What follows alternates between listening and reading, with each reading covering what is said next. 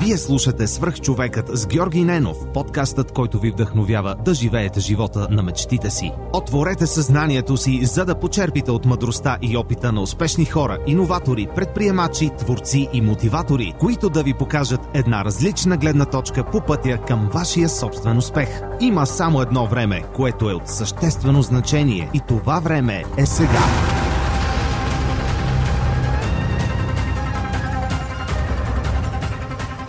Здравейте, приятели! Искам да споделя с вас един имейл, който получих съвсем наскоро в почтата на свърхчовекът. Здравей, Георги! Пише ти за първи път. Доста харесвам подкаста ти. Открих го преди около половин година и съм много доволен от това. Във връзка с молбата ти за обратна връзка за книгите в Storytel, ти казвам, че благодарение на теб се запознах и абонирах за приложението. Много съм доволен, че за 3 месеца прочетох над 8 книги, което е супер. Никога нямаше да си ги купя или да отделя времето да ги чета. Това е серията Милениум, 6 книги, автобиографията на Ричард Брансън, както и Сапиенс на Ювал Ноа Харари. Започнах и записките по историята на България от Стефан Цанев. Пожелавам ти успех и дерзай! Благодаря ти, Иване. Благодаря на Иван Найденов за тази прекрасна обратна връзка. Надявам се, че Storytel е полезно и за теб. И ако искаш да чуеш твоята история и твоята обратна връзка, моля те сподели ми я или през лично съобщение, или направо на имейла. А сега към следващия епизод на Свърхчовекът.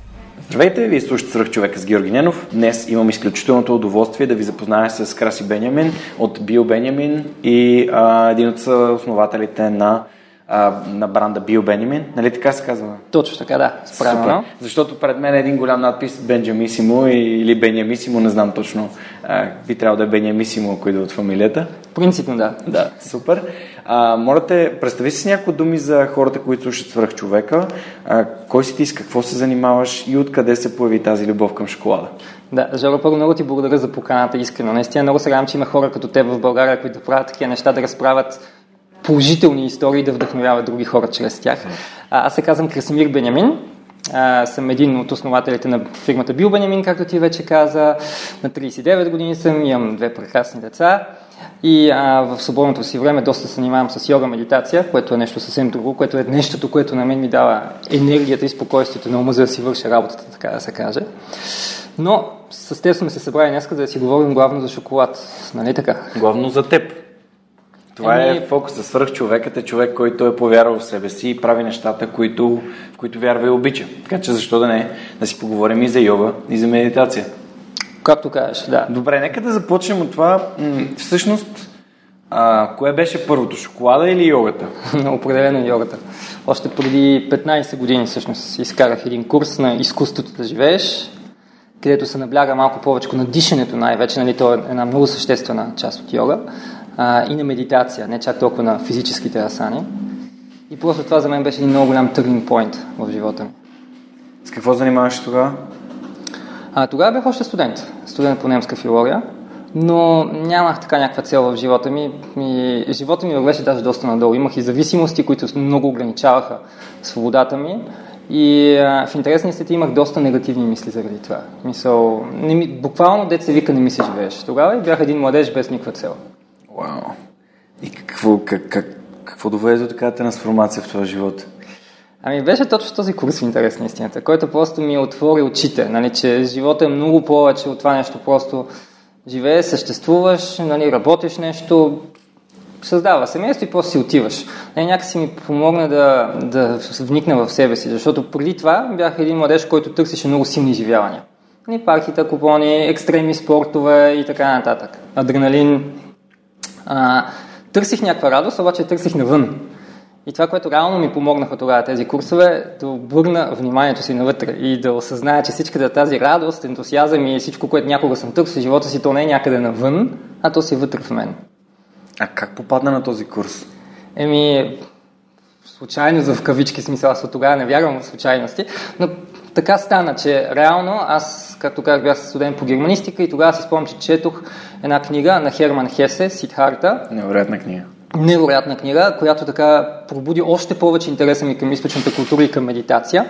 Най-вече към медитация си казах, вау, това искам. Нали, искам, искам да се науча да медитирам и почвах да се рова в интернет, да чета. Но след известно време си казах, нали, това всичко звучи много добре на теория, ама де да имаше някой учител на практика, който да може да ми даде обратна връзка, защото това да се учиш да медитираш от книга, тя не може да ти даде обратна връзка. Къде бъркаш, какво можеш да подобриш, нали? ако си запецнал, какво да направиш, за да продължиш. А, и случайно попаднах на един плакат на този курс и казах, окей, това е нещото. Спомням си, тогава нямах много пари, студент. И имах някакви 25 лева тогава май струваше този курс и нещо. Когато бяха ни последните 25 лева за седмицата, си казах, това е, те отиват там. И реално това може би беше най-добрата инвестиция в живота ми.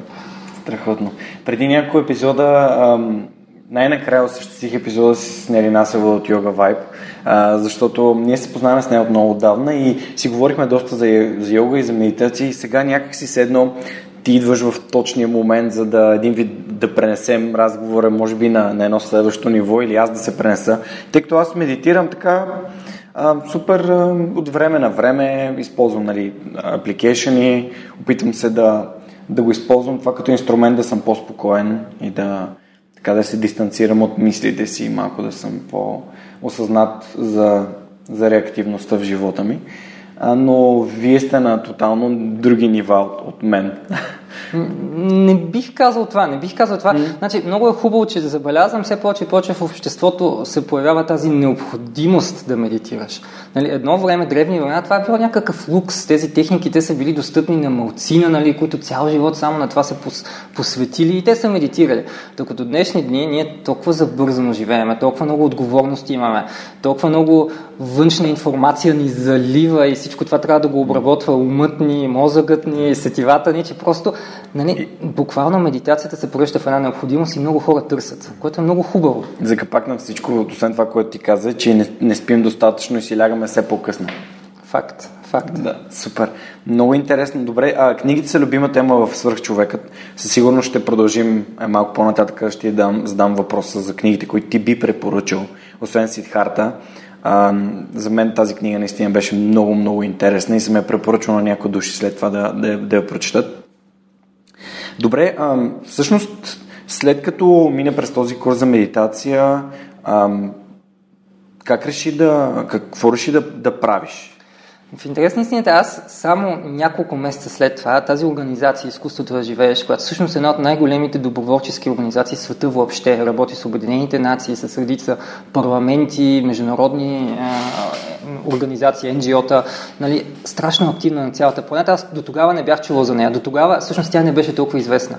Тогава, когато аз започнах да се занимавам, 2005 година, декември месец изкарах този курс, йога, медитация в България беше нещо много странно. Мисъл, нали, да, даже имаше някакви майка ми, собствената майка ми, абе ти да не си попаднал в някаква секта или нещо, нали, какво е това нещо, нали, тогава беше малко странно. Православието по принцип отхвърля го като техника изобщо, но как това е друга това е тема. Това е друга тема, да, да. да, широка тема на разговор, нали? но м- няколко месеца само след това заминах за Индия. Нещо, което въобще не очаквах, че се случи. Отидах за Индия, защото тази организация празнуваше 25 години от съществуването си, нали, сребрен юбилей. И се озовах в Индия заедно с над милион и половина човека от друг цял свят буквално. Бяхме там три дена, беше този фестивал и аз се срещнах лично с Шриши Рави Шанкар, човека, който започна тази организация. Той е човек, нали, от, идва от едно село, отдалечено в Южна Индия и е започвал така нали, тези техники особено дихателните техники, Сударшин крие основната дихателна техника, нали, той започва да я преподава. Няма я описана някъде другаде. Той се отегля известно време в тишина, в мълчание, медитация. След това започва да преподава тази техника. Първо човек на човек, от човек на човек, неговия си регион, почва там да пътува Индия и след това по цял свят и сега вече днешни дни над 155 държави има тази организация и действа нали, хуманитарна. Мен това ми хареса тогава много. От една страна правиш нещо за себе си, ти се чувстваш по-добре, имаш повече енергия. Имайки повече енергия, автоматично ти дава и възможност да върнеш нещо на хората. Затова казвам доброволческа организация, защото включително и аз тогава станах доброволец. Всеки допринася с каквото може, никой не те кара нищо на сила. Ако не теб ти е окей само да ходиш да си дишаш и да си водиш по-добре бизнеса заради това, Окей, okay. ако кажеш, не, аз искам да навлезна малко навътре, или пък искам да дара пари, или искам да дара време, за да се включа в някой проект, да помогна на хора, или пък искам аз да стана доброволец, искам аз да стана инструктор. Нали? Всеки е свободен да прави каквото иска и аз така станах инструктор всъщност. Защото след като срещнах него, никой няма да забравя тази среща, той просто ме...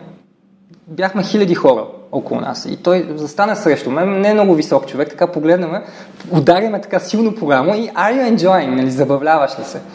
И хората казват, че просветлен учител, като ти зададе въпрос или като ти каже нещо, това може да те катапултира десетилетия или ако не и столетия в развитието ти. И наистина така. Значи това Are you enjoying? Аз размишлявах две години на него, над него какво има предвид и разбрах точно това, което ти казах. Нали, тогава бях това момче, което търсише силни изживявания, нали, а тогава тези дни, които прекарах в Индия, в Ашрама, в Международния център Бангалор, се наслаждавах така, както никога живота си преди това. И то не защото нещо отвънка толкова се случваше, а по-скоро, защото аз прекарах повече време със себе си вътре в мен. Много силен въпрос. Аз много харесвам въпроси. Много обичам въпроси. Смятам, че качеството, наистина вярвам в този цитат на Тони Робинс, че качеството на въпросите, които си задаваш, определя качеството на живота, който живееш. И не толкова отговорите, които намираш, просто да пребиваваш с въпроса. Защото всеки въпрос, като му, отговор, като му сложиш едно но, то става нов въпрос. Нали? Просто да бъде с този въпрос. Кой съм аз? Защо съм аз? Каква е същинската... Какъв е смисъл въобще, че съм тук? Нали? Това бяха въпросите, които тогава започнаха да ми идват аз самия си задавах този въпрос, докато ти разсъждаваше над него и, и по някаква причина се върнах в Алпите в началото на годината. А, извадих невероятен късмет. Буквално няколко седмици преди да затворят там границите, бях в Алпите Супер. и бях на ски. И, и всъщност си задавах въпроса, кое ти хареса повече, това по цял ден да се пускаш по пистите или всъщност, че беше с най-добрия си приятел и с жена му там и в култина компания и, и, и, и това всъщност виж как всеки го, пречупва този въпрос. Интересно ми е слушателите, ако си зададат този въпрос и are you enjoying your life или the moment или каквото и да е, ако, ако забавлявате ли се и това всъщност насочва към благодарността някакси. О, да. О, да. Но аз обичам да кажа, това е едно от най-красивите явления в човешкия живот, благодарността, това, че може да изпитваме благодарност. Защото в момента, в който си благодарен, някакси всичките оплаквания, хленчения, дръболиките, за които му обича да се захваща негативните неща, да ги гвожди, клюките, просто всичко пада. И ти си просто благодарен, нищо повече. Вярвам в това. Вярвам, че когато се фокусираме върху това да търсим повече неща, за които да благодарим, а, нямаме почти никакво време да търсим тези, за които... Макар, че нали, под гледна точка на еволюцията, най-вероятно да търсим проблемите ни е помогнало да, да оцелем. Но 100%. нека контролираме процеса. Да, 100%, но въпросът е, нали, ти когато се, къв, като намерим проблем, проблем, той става наистина проблем, когато фокуса отиде, има проблем. Защо го има този проблем? Защо на мен? Защо точно сега? Защо точно по този начин? Защо, защо, защо, защо? И ти ставаш част от проблема. Нали така? Обаче, ако кажеш, окей, има проблем, дай да видим този път какво мога да науча, дай да видим този път какви нови мои таланти, какви нови качества ще си развия, нали? тогава ти ставаш част от решението на проблема. И това бяха едни от тези неща, които тогава, наистина тогава беше повратна точка в моя живот, защото буквално живота ми както беше тръгнал, вървеше надолу. И честно казвам, не малко пъти имах мисли, че искам да през... този живот просто искам да престане. Тогава не малко пъти съм си го мислил това нещо. И съм искал да му поставям край. Но тогава изведнъж от какво научих? Едно от нещата, които, които научих от Шри Шигави Шанкар, едно от най-първите неща, беше точно това, когато имаш някакъв проблем, много често става така, че фокусът ти е само върху него. И ти мислиш само за него, мислиш, мислиш, мислиш, кръгозора почва да ти се стеснява, стеснява и почваш един момент да се идентифицираш. Аз съм краси, аз имам този проблем. Това е моят живот, този проблем. Обаче, вместо да мислиш, ами аз съм, аз съм, аз съм, защото това е най-мощната техника за стресиране и да се депресираш. Просто да седнеш и си мислиш, ми какво ще стане с мен, как се развия моят живот, ами моето бъдеще, ами аз, ами аз, ами аз, ами аз, 45 минути си тотално депресиран. Да превключиш към какво мога да направя за другите.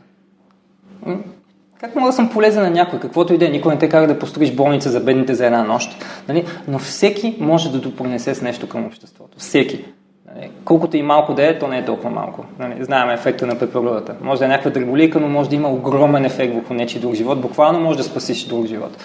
И след това, когато се върнеш пак към твоя си проблем, на те пак ти се разтворил, нали, тези капаци са се разтворили, кръгозорът ти се е разтворил, поглеждаш по-отгоре от нещата, пък и виждаш и колко други хора, колко други проблеми имат и може би много по-големи от твоите и някакси тогава твоя проблем се струва толкова малки, решението идва от само себе си.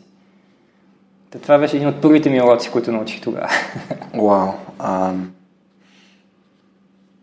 Аз не мога да го кажа по-добре, наистина. Винаги съм се чудил как мога да накарам или да, да провокирам, защото накарам, никой не иска да кара другите да правят неща, но как да провокирам хората да, да търсят как да бъдат полезни към другите и това, което ти каза, то е едно към едно с нещата, които аз съм преживял и които на мен са ми случили и винаги съм търсил как да допринеса за другите. Не, не толкова какво ще се случи и резултата, нали, това, което се шегувахме преди малко, че 190 епизода са от следствие на хм, аз имам едни интересни приятели, ще ги интервюрам, да видим това докъде ще доведе. Еми, довежда от там, че ме спират хора и ми благодарят за някакви неща. И ми пишат хора и ми благодарят за някакви неща. И това е, това е безценно. Аз буквално всеки път, а, нали, то, е като, то е малко като наркотик. Получаваш съобщение, това беше толкова интересно, това ми беше толкова полезно. И, и там няма, нали, няма пари, няма нищо за теб. Има една емоция, която е на благодарност пак. И да, споделената благодарност. Много яко. Много ми харесва това. И факт е, той ти си го пожела. Факт е, че когато човек наистина от сърце иска да направи нещо за другите, нещо да иска да извлече полза за себе си, просто защото иска да бъде на разположение, не да се натрапиш на някой, да бъдеш на разположение на някого, а, тогава просто обстоятелствата почват да подкрепят, природата почва да подкрепа, обкръжението почва да те подкрепа. Просто ти получаваш подкрепа, която не си очаквал, че има. И реално какъв е проблема? Че много често ние имаме добри намерения и чакаме. Нали, когато имам повече пари, когато имам повече време, като му дойде времето, нали, ако е Божията воля, като се пенсионирам някой ден, нали, някой ден ще направя тези неща. Отлагаме, отлагаме, отлагаме. Но факт е, много обичам, е така като любим като любима мисъл. Тя учили шега Вишанка в интерес на истината пак. А, нали, Вселената не подкрепя мисли, а подкрепа действия. Ти може да мислиш, мислиш, мислиш, нищо няма да излезе от това нещо. Просто почни да го правиш както ти. Нали, мен ме съмнява да си тръгнал да си правиш някакъв план, как за 4 години трябва 200 човека да интервюрам, как ще го направя, кои ще са. Те не ти си почва да действаш, нали така, и нещата някакси някак си се заподредили. Същото беше и при мен и съм сигурен, че много хора имат сходни преживявания. Вау, този цитат много ми хареса. Аз а, даже миналата година след рождения ми ден започнах да пиша статии всеки ден.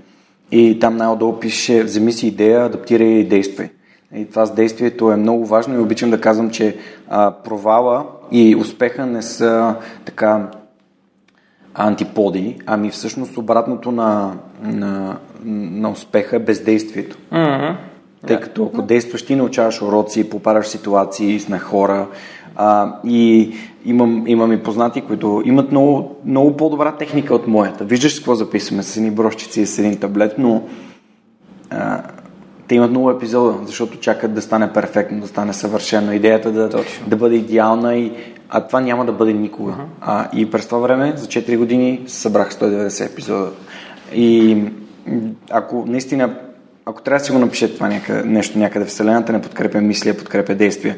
Даже аз, докато ти говориш, аз преписвах цитата, а, написах само не подкрепя мисли, а действия и си казах тук много по-силно звучи, ако има два пъти подкрепя, просто за да се усили самото ам, послание, uh-huh. че когато действаш, сякаш всичко работи, за да ти помогне. Uh-huh.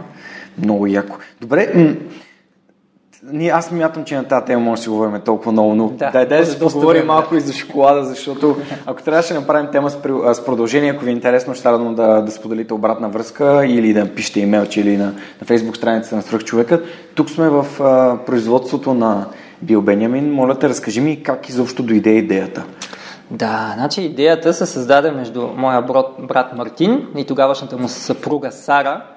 А, ние принципно и тримата се стараеме и се стараехме още тогава да водиме по-здравословен, по-осъзнат начин на живот, т.е. обръщаме внимание на това какво консумираме, какъв е ефект върху здравето, но също така върху околната среда, като се отглежда, нали, и включително и социума, където се гледат суровини, защото примерно като става въпрос за а, шоколад, всички суровини се гледат третия свят, където нямаш регламентирани условия за труд да. или за възнаграждение, нали, хората биват експлуатирани кафето е същото нещо. Нали? Почнахме да си ги задаваме всички тези въпроси. И а, тогава се видях аз с Яни Драгов, който е да. създателя на Smart Organic, човека, който стои зад Рубар, mm-hmm. нали, и за редица други брандове, които са Ще супер, ако може да направиш контакт с него. Това според мен С най-голямо удоволствие. Той е, той е един от моите така лични примери, честно казано. Ние сме много близки с него. А, и тогава аз го питах, защото той вече беше започнал, нали, беше в бранша и му сподели, че ние с брат ми много ни се прави нещо в био, някакви био, нещо искаме биопроизводство да направим. И той каза ми, аз ако сега имах повече време, бих се занимавал с шоколади. И тогава просто тук към банката удари, казахме, ето шоколади, ми това сме ние. В смисъл, ние с брат ми от малки сме луди по шоколади. Аз съм от тези хора, дете едно време, сега вече не, но едно време мога да взема 800 грама буркан тела, да седне пред телевизора и за един час да го изям. 800 грама. Днес ще се чуда как, как съм го платвал. Тогава спортувах страшно много. Тогава играх и ръгби, какво ли не, и всичко това го изгарах. Нямаше проблем. Ако сега го направя, нямам толкова време за спорт, няма да е добра идея. Но тогава си казахме ми шоколад, това сме ние, нека да го направим. И започнахме първоначално да експериментираме вкъщи домашни условия, може би една година експерименти, тестове, защото ние тогава започнахме да правим сурови шоколади. И а, след известно време вече имахме готови рецепти, готова концепция и си нехме едно малко мазе, което се ремонтира, направи се според изисквания, според всичко стана много прилично и започнахме да продаваме първите си шоколади, които се казваха Рокао. Mm-hmm. Къде е в България? В България никой най-вероятно не ги знае, просто защото не бяха особено успешни. Бяха много вкусни. Имахме много добра обратна връзка, с, включително от така големи имена в бранча, като Йозеф Цотър, това е Йозеф Цота от Австрия, Броят го така след топ 8-те шоколатиера на тази планета. Уникален човек, наистина, много впечатляваща личност, много вдъхновяваща история, неговата лична история и самият той е и motivational speaker, просто обикаля и вдъхновява студенти. Може да го погледнеш, ще е интересен. Доста екстравагантен, никой няма го види с еднакъв цвят обувки, примерно. А, и този човек ни даде обратна връзка. Имахме штанц, бяхме до него на едно международно изложение. Така, пробва го, вау, вие в момента имате най-вкусния на пазара суров шоколад и това беше първия, първия момент, нали, преди това се мъчил, трудил се, не знаеш става ли, не става ли, ще успеем ли, няма ли да успеем. И изведнъж този човек, който го уважаваш наистина, защото виждаш какво е създал, той ти каза ми, да, продуктът ви е страхотен, но визията ви е ужасна. нали, маркетинга ви е ужасен, визията ви е ужасна, опаковката ви е ужасна, но иначе шоколада ви е много вкусен, продължавайте. Нали. И този човек ни покани при себе си във фабриката, то отидохме на гости във фабриката. Самия той ни отдели много време, ни разведе цялата фабрика, целият ареал, а, нали, поначало неговите случаи казаха, не, не, господин Чотър тък му се връща от, от пътуване, няма да има време. Да, съжаляваме, нали, но той каза тук на началника на фабриката, той да се погрижи за вас, но не, наистина господин Чотър дойде и много време прекара с вас и с нас и ни даде много насоки. Та той е така един от менторите по пътя, бих могъл да кажа. Ой, за това ще първо, питам. Първо Яни Драгов, да. после Цотър, без съмнение. Е, след това видяхме хора в България, като примерно Ради Стамбулов, Ерес Стамбулов е известен, под този бранд, така да се каже, който е български шоколадиер, който наистина прави всичко възможно, което по света се прави. Той го прави тук в България. И той беше един човек, който ни показа, да, ето в България може да правиш различни иновативни неща. Този човек не се спира, вали кипи от енергия и създава се нещо ново, ново, ново. Той ни насочи къде може да намерим машини, какво е подходящо, какво не е подходящо. И така, стъпка по стъпка. Тоест, ако те разбирам правилно, успешните хора ти помагат да станеш и ти успешен. Това е което аз правиш. бях удивлен много в шоколадовия бранш, в биосредите в България конкретно, но не само и в България. От, срещнахме страшно много подкрепа. Много хора, които бяха много отворени, много благосклонни, не гледаха на нас като някакви конкуренти, а си казаха, ето, особено Йозеф Цотър, нали, неговата история, той няколко пъти е фалирал човека на нула, абсолютно на нула. И някакси той разпознава явно себе си и гледа да помага на другите. Така, и се че... връщаме до това да дадеш стойност, да допринесеш и да помогнеш на другите. А просто, извинявай, че го казвам, аз изключително много вярвам в това, че когато конкуренцията я има, а, паницата става по-голяма. Да, да, да, аз, аз, съм напо, аз не, не гледам на конкуренцията като конкуренция в буквалния смисъл, mm-hmm. по-скоро на хора, които заедно така се вдъхновяваме. Mm-hmm. Но ще стигнем и до това. Та, реално какво се случи? Тези шоколади Рокал, наистина с тях се учихме деца вика. Научихме си уроците, свършиха ни финансите. Всъщност фирмата тогава се финансира си изцяло от моя брат, от негови лични средства. И а, свършиха ни средства и стигнахме до извода, окей, сега си научихме уроците, сега вече знаем какво трябва да направим, как да го направим, но нямаме средства и съответно трябваше да търсим инвеститор. Написахме един бизнес план набързо, в смисъл ние нямахме опит, нали. Да, окей, аз работих тогава няколко години в Hewlett Packard, позиция близо до Sales. Това ми даде някаква такава корпоративна култура, на първо място, хора, като ми питат, добре, какво научи в HP, ми научих се да работя с Excel. Което ми беше много полезно. Смешно, но ми беше супер полезно. Защото всички сметки, всички неща, които ти трябва да водиш една компания, да създаваш рецепти да и тъна, това е Excel. Беше нещо много важно. И а, направихме бизнес план без да имаме опит. Естествено, почнахме си говорим с различни инвеститори, навлезахме с един от тях вече в по-тесни преговори и наистина взехме, че си стиснахме ръцете, разбрахме се. Човека повярва в нас и ни отпусна средствата и вече започнахме да градим. Това се случи точно на 8-8-2016. Просто така дата много се запаметява. 8-8, нали, 2016. Та, тогава подписахме сделката. Това е 4-5 дена след след като аз направих първи епизод на подкаст. Така ли? На 2 август 2016, да. Сега, виж ти. значи сме се движили Ето за 4 години да сме се движили да, успоредно. Успоредно сме се движили да. за 4 години. И реално тогава вече започва истинската работа, защото тогава почнахме да търсиме място, нали, което да го приспособим. Mm.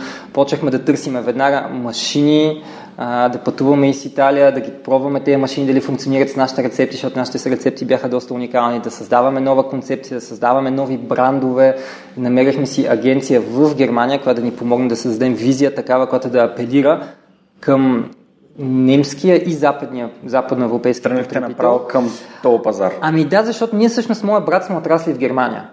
А, и това ни е като майчина култура. Нищо, че родителите ни не са германци, ние сме много тясно свързани с тази култура като втори майчин език. Ние, на моят син, който е на 9 години, аз през живота си никога не съм говорил с него на български, говоря само на немски, съответно той си говори български така, е, че говори, защото съм в България, но немския също го говори, нали, почти на нивото на, да, на германците.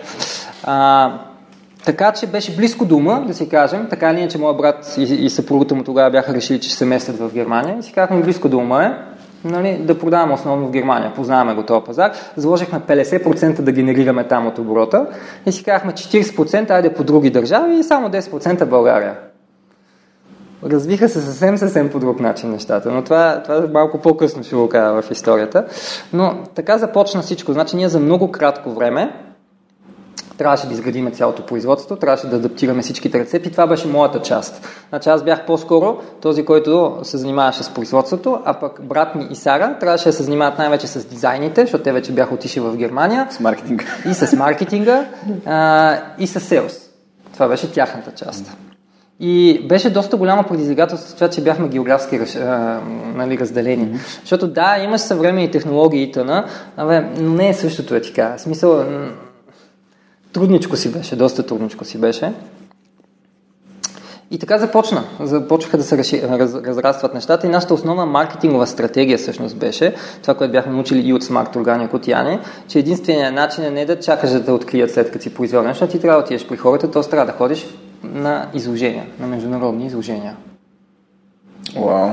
Добре, а, искам да те върна само за няколко секунди да, на нещо, в което аз изключително много вярвам. Даже ще си говорим и за уроците от, от пандемията и това, което е случва, но ако можеш да, да посочиш няколко урока на неуспешния бизнес, mm-hmm. първия неуспешен бизнес, а, защото смятам, че от такъв тип ситуация можем да научим много повече, отколкото ако седим и се чудим какво ли ще да стане, ако бях направил и какво си. Да, Има някои неща, които се откоряват и според теб хората, които искат да започнат, хайде да кажем, собствено производство е хубаво да знаят. Освен това, което а, каза, че а, с ужасна визия маркетинг не става. да, другото нещо, ви сега, аз успешен бизнес, на нас гледам като успешен бизнес само от тази гледна точка, че до сега сме оцелели. Нали, да, ние имаме, без съмнение, мисля, че наистина, без да искам да се хваля, мисля, че сме създали доста добри продукти, получаваме много добра обратна връзка за тях, както от крайния потребител, така и от професионалисти, включително имаме някои международни награди. Нали, да, продукта сме го създали.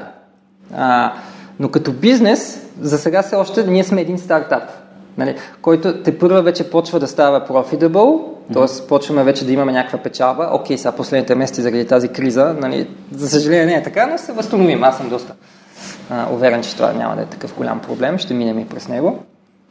А, но да, значи ние все още се бориме. Нали, вече ти знаеш, ти знаеш Ама 4 години, да, статистически сте минали през този... Да, а... ти знаеш как е 9 от 10 Стартъпа. фалират. 9 фалират. от 10 и факт е. Първите 2-3 години. И какво ще направиш, за да бъдеш в тези 10%? Мисля, то си е известно, нали, имаш там 5 основни фактора, които са причината за фалиране, нали, да ти свършат средствата.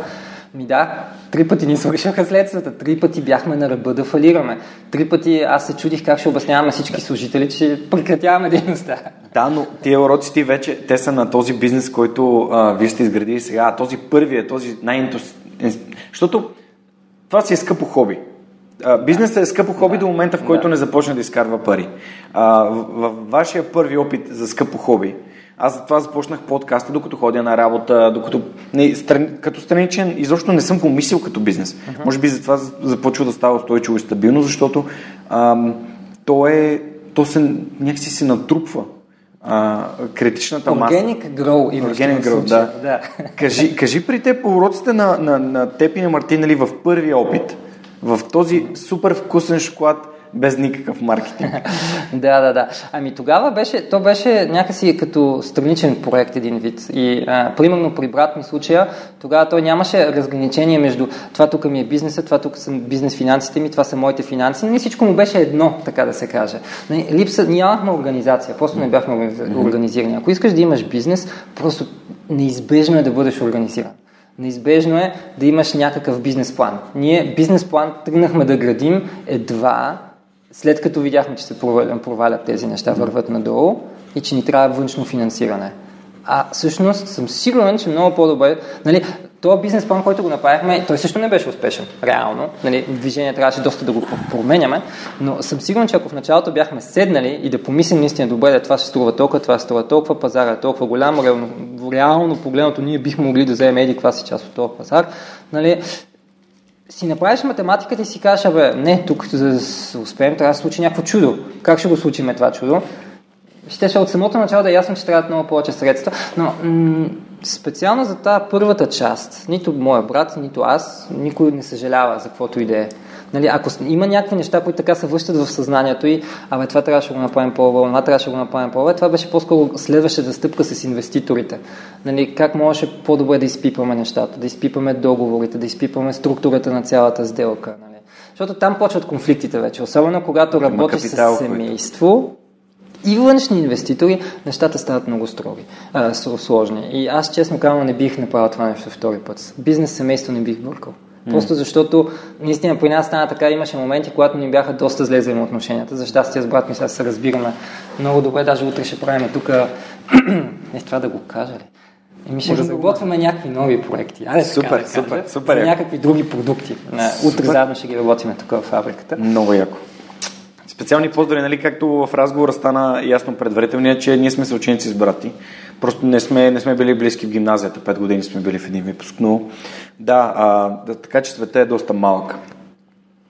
А, добре, всъщност, колко, колко продукта в България имате 26 шоколада? Да, в България имаме 26 Продавате през биомагазините?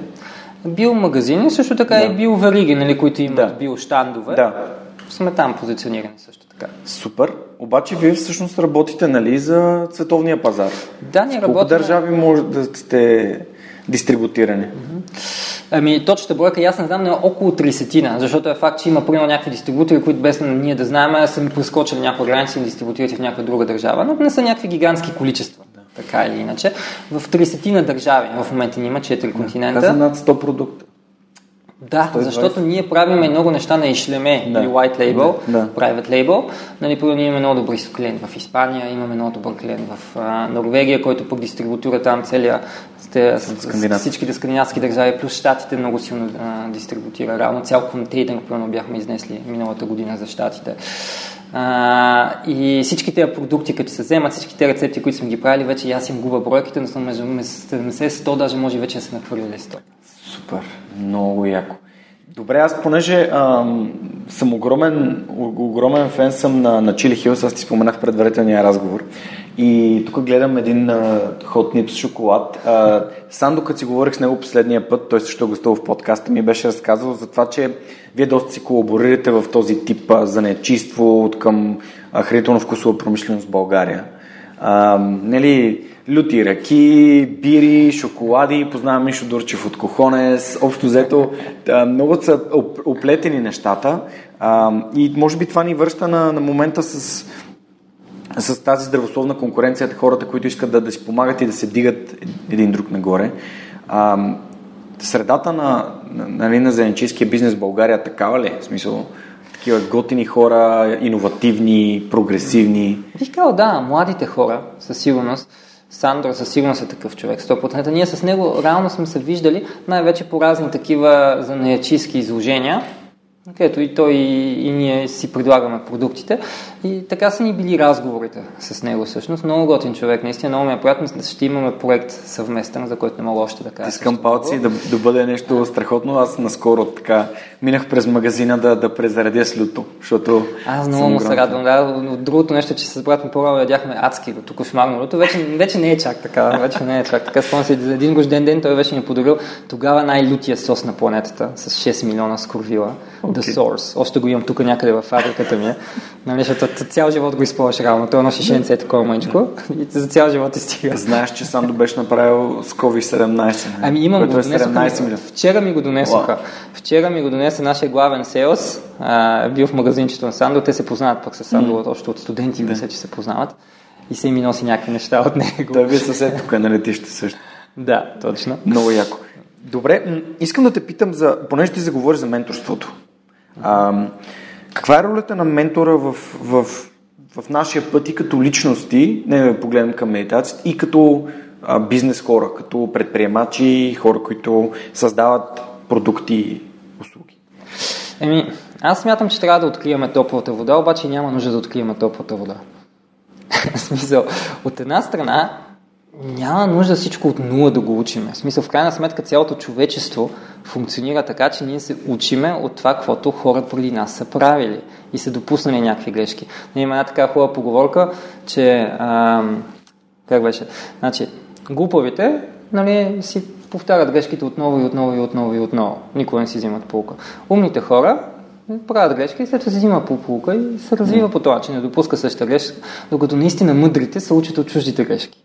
Нали, мисъл, поне малко мъдрост може да проявяваме и да гледаме какво хората наистина са създали преди нас. Нали, иначе всички тези науки, които ги има тази планета, въобще нямаше да се развиват, ако не се учихме от хората преди нас. Така че смятам, че е много важно от една страна да се вслушаш това какво по-възрастните ти казват. Не слушай, нали, то, то не е по-скоро възрастните, а не слушай старила, пътил. Пътил, да. Опитните, да, не е хора, които вече са създали нещо, които са създали бизнес, които са сблъскали с нещо. Така че според мен е важно да има такива хора, но от друга страна не можеш пряко да си кажеш, окей, значи няма да си извада кои са десете, нали има всякакви такива в, в интернет, виждам, 10 полезни, 10 навика нали, на богатите или 10 навика на успешните личности. Нали, неща, които гледат, гледат ги, че средностатистически по-честичко го правят богатите или успешните хора, айде ние ще ги правим и ние ще ставим така. Ми не е така. Нали, примерно и нашия бизнес не може да, да каже, ето Яни така е изградил неговия бизнес или някой друг, Copy, който иде, нали, така е изградил. Айде аз ще направя същото. Да. Ми не става смисъл различни продукти, различни времена, ако щеш. Примерно нашият инвеститор градил голям бизнес, но той го е градил 90-те години, 2000-те години, когато всичко е било пълен хаос и един е бил подхода. Сега е друг подхода, нали? социални мрежи и така нататък, медии, mm. хората са по-различни, мисленето е различно. Така че не можеш да кажеш, той така го прави и аз ще го направя така и аз ще имам същия успех. Не работи това. Да, да, смисъл някакси микс между двете. Да, вслушай се, хубаво да имаш хора, които ти дадат насока. И аз това, което забелязвам, че наистина помадрелите хора, помадрели в а, последствия от успеха, който са натрупали, опита, който са натрупали живота си, те не ти казват, виж какво, аз го направих така, направи го и ти така ще успееш. Не, те, те ти дават някаква, някаква посока. Примерно, Цотър никога не ми е казал, правиш това, това, това, това, а просто ми е дал някаква, някакви насоки. Нали? Същото е било и с Шри Шри Рави Шанкар, нали? моят духовен ментор.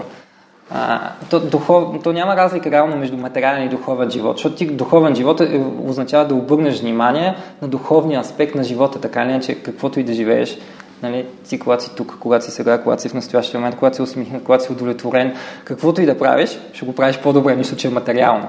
Така че той също никога не ми е казал някакви много конкретни неща, а по-скоро дава насоки. Нали? Замисли се за това, замисли се това. Нали? Казват един просветлен човек никога няма да каже не. Дори да има само 5% вероятност дадено нещо да се случи, той няма ти казва не, няма да се случи. Защото в момента, в който кажеш не, затваряш една вратичка, много важна. Добре, всъщност, а, вие ли намерихте вашите ментори? Ти ли намери твоите ментори или те някакси попаднаха в живота ти в точния момент? Това може би казват, нали, че когато ученика е готов, идва и учителя. По-скоро бих казал второто. Те, някакси те, тези хора те те намират. Или аз вярвам, вярвам в това, че има нещо дали ще го наречеш съдба, дали ще го наречеш карма, дали ще го наречеш някакви планетарни констелации, каквото и да е. Според мен има някакъв скрипт, или деца вика с филма вече е заснет, ние го гледаме, нали, има някои неща, които са ти предписани да ти се случат в живота. Нали, как ти ще ги приемаш, как ще реагираш, според мен това е вече свободната воля, дали си ядосваш или няма да се ядосваш. Нали? В смисъл, някой те бутне, ми хубаво, човека не е внимавал, подхлъзна се, не е справил да му време, гледал си е телефона, ти колко пъти си го правил, що му се дразни, че той го е направил. Ами ти си го правил, ти не си катастрофирал, той пък, за съжаление, по него така са стекли обстоятелства, че се е катастрофирал, те е ударил. Нали, сега, дали ще му се ядосваш или не, това зависи само и единствено от твоята осъзнатост. Нали така? Но най-вероятно е било описано, окей, той ще удари. Та, това, което искам а, да кажа, да не си губа мислите, е, че според мен не е случайно да се срещ, че се срещаме с хората, с които се срещаме в нашия живот.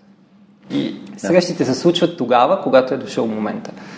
Така, аз вярвам и това и го прилагам в свърх човека, че не насилвам срещите да се случват, и, а те се случват, когато точно назре момента и когато и двете страни са готови. И не, не, затова не обичам да първо да съм нахален, а второ, не обичам да е среща да е, имам сега един час и след това. И понякога разговор става малко по-дълъг, така енергията, която се обменя е много важна.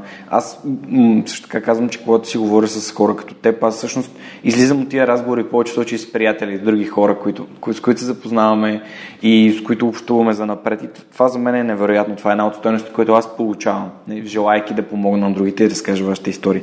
Добре, а кои са хората, които теб те вдъхновяват, освен Яни?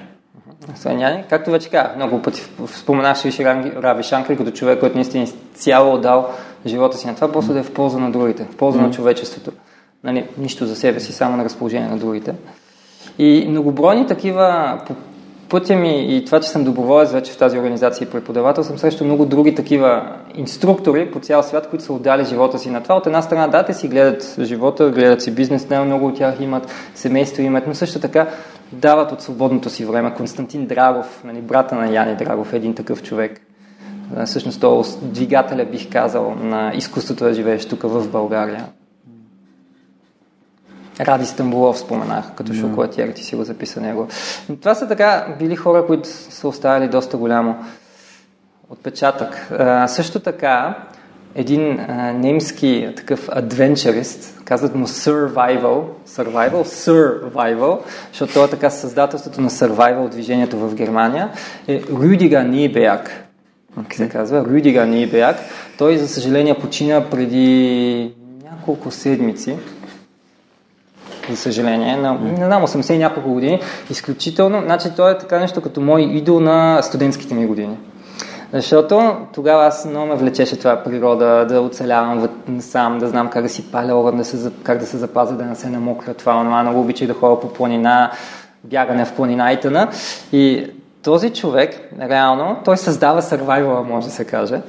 А, обича много да се поставя в много трудни ситуации, да кажа на 50-я си рожден ден, с хеликоптер го спускат с въже в посредата в джунглата на Амазонка, по бански и едно джобно нощче. И това е. И той трябва сам да се измъкне от там. Нали, мисли се, че е умрял. Три месеца по-късно той се появява. Всичко му е наред. Разправя някакви квили не истории, как включително още когато са го спускали, са му се били раздрали краката целите а, на някакви клони, някакви мухи са снесли някакви яйца вътре, са почели разни черви да му такова растат в краката. Той обаче е оцелял това, че е ял тези черви. И някакви невероятни неща разправя. Този човек винаги намира начин да оцелее. И имах една книга негова на Рюдига Ниберг, Survival Lexicon, мисля, че се казваше, където всякакви, нали, много кратко, с много кратко текстче, всякакви възможни неща са описани. Как да палиш огън, как да палиш огън с течности, как да може да си запалиш огън с пепелта от цигара плюс памука от дамски тампон или обикновен тампон. И всякакви възможни такива survival трикчета. И това, което ме впечатляваше при него, нали, той има всякакви луди глави, които правят всякакви лудости, само за да се докажат, егото си да си докажат колко са велики. Но той човек всички тези неща, той правеше много повече неща. Да кажем, на, върху едно дърво преплава целият Атлантически океан, от, тръгвайки от, от Европа нали, до Штатите, Вашингтон, отива пред Вашингтон и винаги обаче с някаква кауза. Винаги се застъпва за някакви племена, които са за, застрашени от това да изчезват, примерно в Амазон, амазонските гори. Или най-голямата му кампания, която последните десетилетия най-вече с това се занимаваше, е да създаде awareness за обрязването на момичета в Африка, което е масова практика. Всеки ден стотици хиляди момичета биват обрязани, когато навършат определена възраст. Много от тях умират в последствие на това или най-малкото, че остават, ти се досеща смисъл, външните гениталии се отрязват, без опойка, без нищо, без хигиена, естествено, в някакви ужасни, мизерни условия и реално жената за цял живот остава физически ограничена в каквото и да е.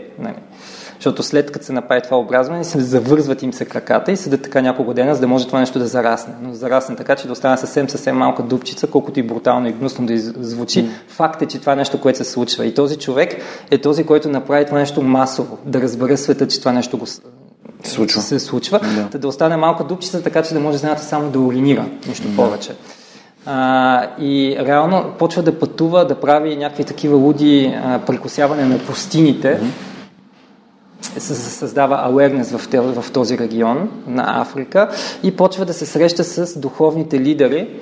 Духовните лидери там е разпространен най-вече а, те са а, губи ми се, губи ми се думата. А, те са последователи, нали, то не, не е чистия ислам, е така да се малко изкривен ислам. И той се среща с тези лидери така, защото те се оправдават с него, нали, с исляма. Но всъщност не е така с мисюманството. Не е така, той се среща с тези е, духовни лидери и заедно с тях издават такъв вид а, писмени, писмени то, то, то е нещо като пътеводители, да. като пътеводител на, на изповядващия, на вярващия, които именно тези видни духовни лица казват, не, това нещо не е по чисти ислям, това не е според да. нашата, нашата религия. Това нещо е, Аллах би го забранил това нещо, защото ти по този начин накърняваш човешкото същество, нали, целостността на човешкото същество, такова каквото той го е създал. Нали, и по този начин той успява наистина да промени живота на хиляди, хиляди, стотици хиляди хора, когато когато все повече и повече започва това нещо да вече да се дистанцира. Как, стига до, как стигна до Рюдигер Ниеберг? Рюдигер Ниеберг, как стигнахме? Просто бъдейки студент в Германия, и, както ти казах, интересно ми беше survival и ходих по разни... В Германия са много, много хубаво организирани книжарниците и много обичах да ходя. Да, факт. И просто роби се тук, роби се там и стигнах до него. Спомням си. Аз не да бяхме в Хамбург 2015 година, бях на едно обучение и тя беше дошла а, при мен за няколко дни и докато бях служител на Офтранс техника, аз съм живял в Хамбург също така. Uh-huh. Супер. И тя дойде и я заведох в една книжарница, му забравих как се казваше, което е буквално един етаж. И тя беше толкова впечатлена. И ние, ние сме... имаше Хугндубе тогава.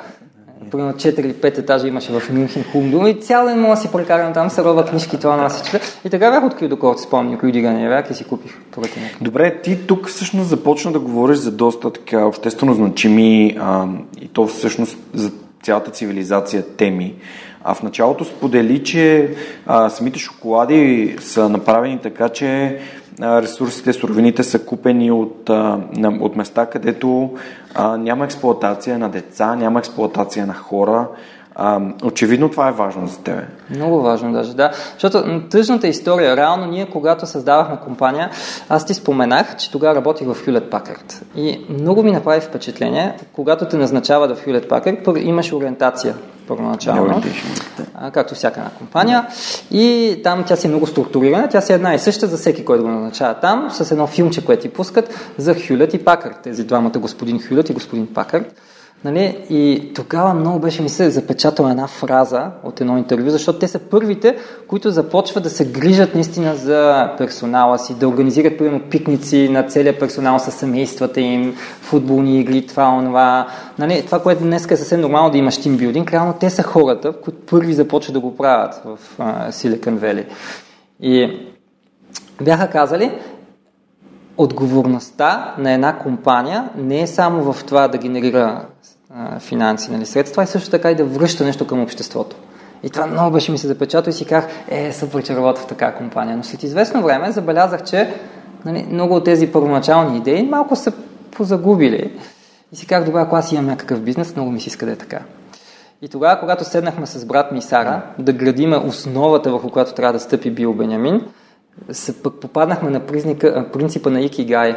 Чувал ли? Чува си сигурно, нали? Реално те са едни такива кръгчета, които едното кръгче, примерно, е това, което света има нужда, другото е това, което аз обичам да правя, третото е това, което съм добър да правя и, и, и това, което може да ми носи пари. И там, където всичко това... точка. Да, където е пресечена точка между всичките окръжности по средата, еми е това нещо, което очевидно нали, е нещо, което хем ще носи удовлетворение, хем ще можеш да живееш от него, хем ще бъде полезно на света. Тоест си казахме, е там трябва да видим къде се пресичаме ние тримцата с нашите интереси. И за нас от самото начало беше ясно така, като стълбовете на Бил Бенемин, че искаме да е, полезна, да е полезна като фирма най-вече в три аспекта. От една страна за здравето на хората, т.е. да направим шоколад, който да не е вреден, защото какаовите зърна сами по себе си, те са изключително полезна суровина. Нали, една от най-богатите, не обичам да използвам думата най, но даже в литературата много често пише най-богатата храна на а, флавоноиди, които са много интересна група антиоксиданти, които в съвременната медицина гласува доста голяма доверие в борба с най-различни заболявания. Нали, въпросът, като вземеш тази изходна суровина, какво ще добавиш към, към нея, вече дали резултата ще бъде полезен или вреден. Това е едно на ръка. Второ, за нас беше ясно, че ще бъде био. Защо био? Ми, окей, биото може да не е най-доброто на тази планета, в смисъл може на някоя баба или дядо на пазара да си им почисти доматите и краставици, но може и да не са, защото био това си е регламентирано чрез доста сериозни а, а, механизми, се, наистина се контролира по цял свят Нали, това са огромни списъци от вещества, които нямаш право да използваш, когато отглеждаш дадена суровина, като пести... най-различни пестициди, инсектициди, изкуствени торове и така нататък. Тоест, наистина това на нас като позитив ни дава един вид гаранция, че това, което ние купуваме и което се влагаме в нашите, нашите продукти, mm. е чисто и съответно резултата ще е чист. Също така знаем, че когато това нещо се отглежда в природата, не се хвърли цялата тази химия, която ще влезе в почвата, която ще има остатъци в самия продукт, когато самите хора, които гледат този продукт, Нали? Реално ние си мислиме, че много често ние сме те, които страдаме от това, че има пестициди и така нататък по храните ни. Ами много повече страдат хората, които ги гледат. Мисля, ние консумираме банани, окей, по тях има или цитрусови, да кажем, да вземем цитрусовите, те са най-натоварените, въобще най-натоварените плодове от към пестициди са цитрусовите. Те е брутална история. А, но реално кой страда най-много? Да, и ние поглъщаме някакви от тях и най-вероятно наистина има някакъв ефект и върху нашето здраве, но най-много страдат тези, които всеки ден трябва да борават с тях, да ги пръскат, да ги вдишват, те им се полепат по кожата, влиза им по лигавиците, очите, носа и така нататък.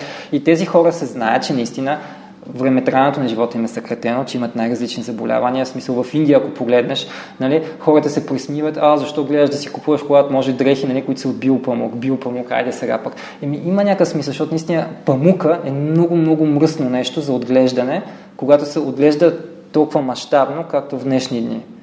Нали. И м- се изисква адски много химия, за да може това да се отглежда и факт е, че наистина хората страдат и умират от това нещо. Така че за това също бил. Не само заради нашия крайен потребител, но и заради човека, който отглежда тази суровина. И третия аспект е социалния аспект. В света на шоколада, за съжаление, на какаото, по-скоро не на шоколада, света на а, какаото, масова практика, която е разпространена, за съжаление, детски робски труд. Тя е разпространена в Африка, а пък около 70% от световната рекорда на какао идва от Африка от тези 70%, други 70%, грубо казано, идват от Кот Дивуар, брега на слоновата кост, където именно това е нещо много, много разпространено. Нали, държавата до голяма степен живее от какаото, но всичко се случва много хаотично. Има организирани банди, от други държави завличат деца, включително и от собствената си държава, и наистина се държат като роби да работят на тези плантации. Ефтина работна ръка, нали, няма кой да им защити правата. И бяха, имаше едни французи, на които много им се радвам, те преди вече 15, 15 години може би са станали, бяха направили две документации. А, мисля, че се казаха The Dark Side of Cocoa или of Chocolate. Mm-hmm. Нещо такова беше. То, като напише човек Cocoa Plantation или Cocoa Production в YouTube, първото какво ти излиза са тези документации. И бяхме шокирани.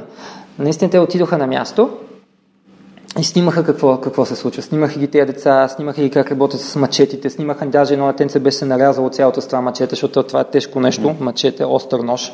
Нали, с това трябва по цял ден да боравиш по 14 часа на ден. И а, след това изпратиха тези материали на всички големи концерни, които произвеждат шоколад от тези какаови зърна. Защото, както казах, 70% идват от там. Там е ефтиното какао а, всички искаме да си купуваме шоколадче за едно-две две левчета или на Запад искат, ако може да е под едно евро или евро и нещо, масовите шоколади, нали? Еми, за да могат да са толкова ефтини, трябва да суровината е ти ефтина. И за съжаление по този начин ние влизаме като играчи в ця, цялото това нещо, което се случва. И го насърчаваме. Обаче не го знаеме. Да. Ние не знаеме, че е така. Защото никой не ни е показал какво се случва там. Ти не би... Ако ти знаеш, примерно, че купувайки си този шоколад, най- най-вероятно подкрепаш тази практика, не би си го купил този шоколад.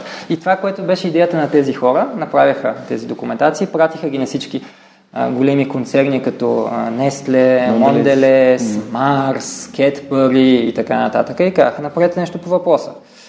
И те направиха нещо по въпроса. Имаше някакви такива social washing проекти.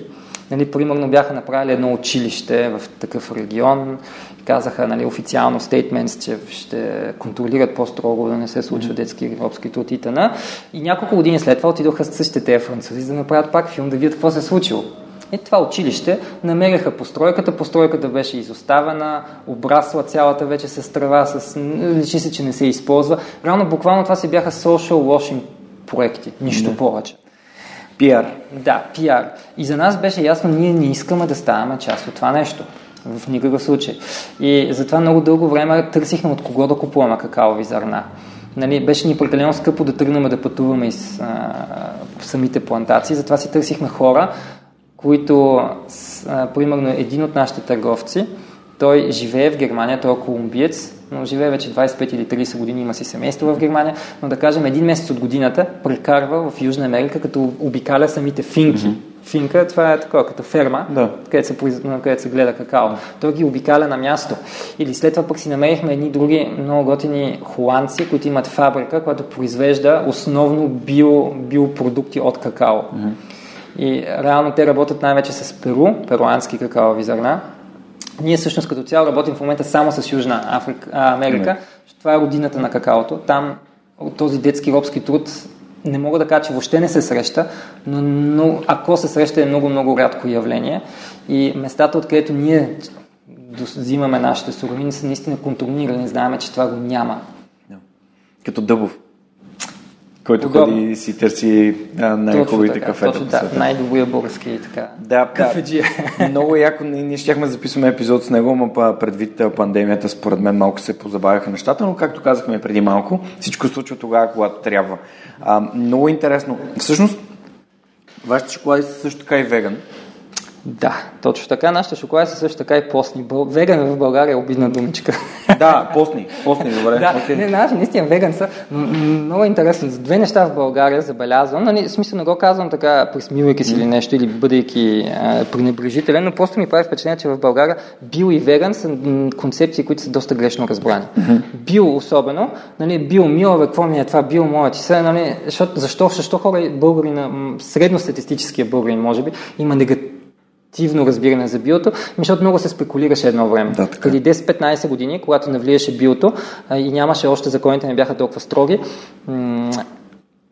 на пазара масово се получаваше това биодомати, това са ми биокраставици, дори една от нашите печатници, с които работихме, се казва био нещо си.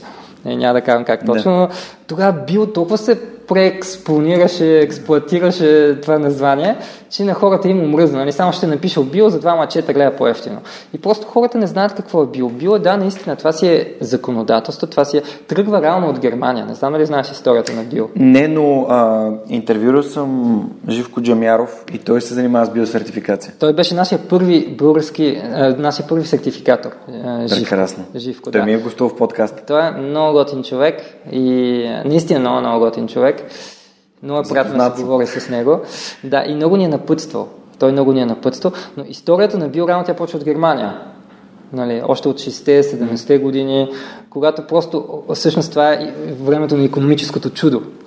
Нали, Германия почва да ври, да кипи, да цъфти, почва масово производство, индустриализацията е в върха на развитието си, полузаготовки, нали, полуфабрикати, всичко бързо, лесно да става. И нормално, когато имаш едно толкова силно движение в обществото, винаги да имаш и противоположно движение, което в случая гласи, ми, нека да правим нещата по-естествени, по-чести, както баба и дядо преди войната си ги гледаха на село. И така се създават най-различни малки организации. на днешни дни ние знаем, примерно, продукти на Деймета, на Биоланд, и многобройни такива. Нали? И те си казват, който при нас членува, ние му даваме слага нашото лого, нали? и затова пък той трябва да спазва еди какви си изисквания. И естествено, след известно време държавата казва, да, но нека това нещо да го регламентираме, да създадем едно унифицирано за цяла Германия лого. И това био логото, дето е този шестоъгълник, дето пише био, био. в него, нали, това е най-разпространеното. Естествено, в други държави имаш подобни движения. След известно време Европейския съюз казва, тъй като всички държави имат различни стандарти, казват, нека да направим един унифициран стандарт. И така се създава основно стъпвайки върху немското биолого или немското законодателство за био, защото то е най-строгото, се създава този европейски регламент, който си е доста строг и който доста добре се контролира, особено в България. В смисъл, аз съм забелязал, че в други държави, особено Германия, са много-много по-ларж, що се отнася до, до проверките. Включително не само на нали, ние, нас като производител на храна в България, ни контролира българската БАБХ. БАБХ, mm-hmm. българската нали, асоциация, която е по храните. По храните. А, и те от една страна контролират, от друга страна контролира и нашият сертификатор, който от друга страна пък самия той бива контролиран вече на европейско ниво. Така че като цяло е доста строго, докато в Германия ми прави впечатление, че е много по-лакше или в Англия. В смисъл няма така отгоре-отгоре ги глеждат нещата, ги поглеждат нещата, докато нас доста, доста строгичко си ни гледат, отнемат сертификати в България. Нали, което е хубаво. Което е хубаво, което е много добре. Така че според мен био в България е доста добре контролирано. Супер. Аз, понеже съм се занимавал с вино известно време и знам, че има и а, производители на биовино, uh-huh. като нали, процесът е сходния. Всички ресурси, които се използват, а, трябва да бъдат а, биосертифицирани. Да, да, точно така. И ти имаш повършни вещества в производството на вино, които в случая при биовиното не могат да бъдат използвани. Някои от тях. Има Някои такива, които да, могат, така. има други, които не могат. Mm-hmm. Примерно, виж, син камък е нещо, което е безвредно и то може да, да бъде използвано и в биопроизводството. Ама разни пестициди, химии, да. тях не може да ги използваш. Дядо ми едно време пръскаше лозята с този син камък и не само. си спомням как слагаше тази пръскачката, металната да, да. и обикаляше с нея. Това е чисто нещо. В смисъл, синия да. камък, той е в като цяло, не само при лозята, а като цяло в производството да, да, да, биоземеделието е позволено. И доматите също да. се миеха всичко и така. Много яко. Тук много, много неща сподели. Дай да минем на темата с книгите, защото тя ми е много важна. Вече един час си говорим, просто времето. Аз имам време, не се потисняй. Добре, ми, а, би ли препоръчал книги на хората, а, неща, които ти направи силно впечатление, както започнахме с Сидхарта и с а, на Рюдигер Нибе книгата? Да, ще призная, че аз основно, когато имам време да чета книги, понеже някакси аз си започнах моя си духовно пътуване един mm-hmm. вид. Нали, а, много често хората се лутат докато намерят техен път и като намериш твоя път, вече си го вървиш него. Аз много от раз го намерих.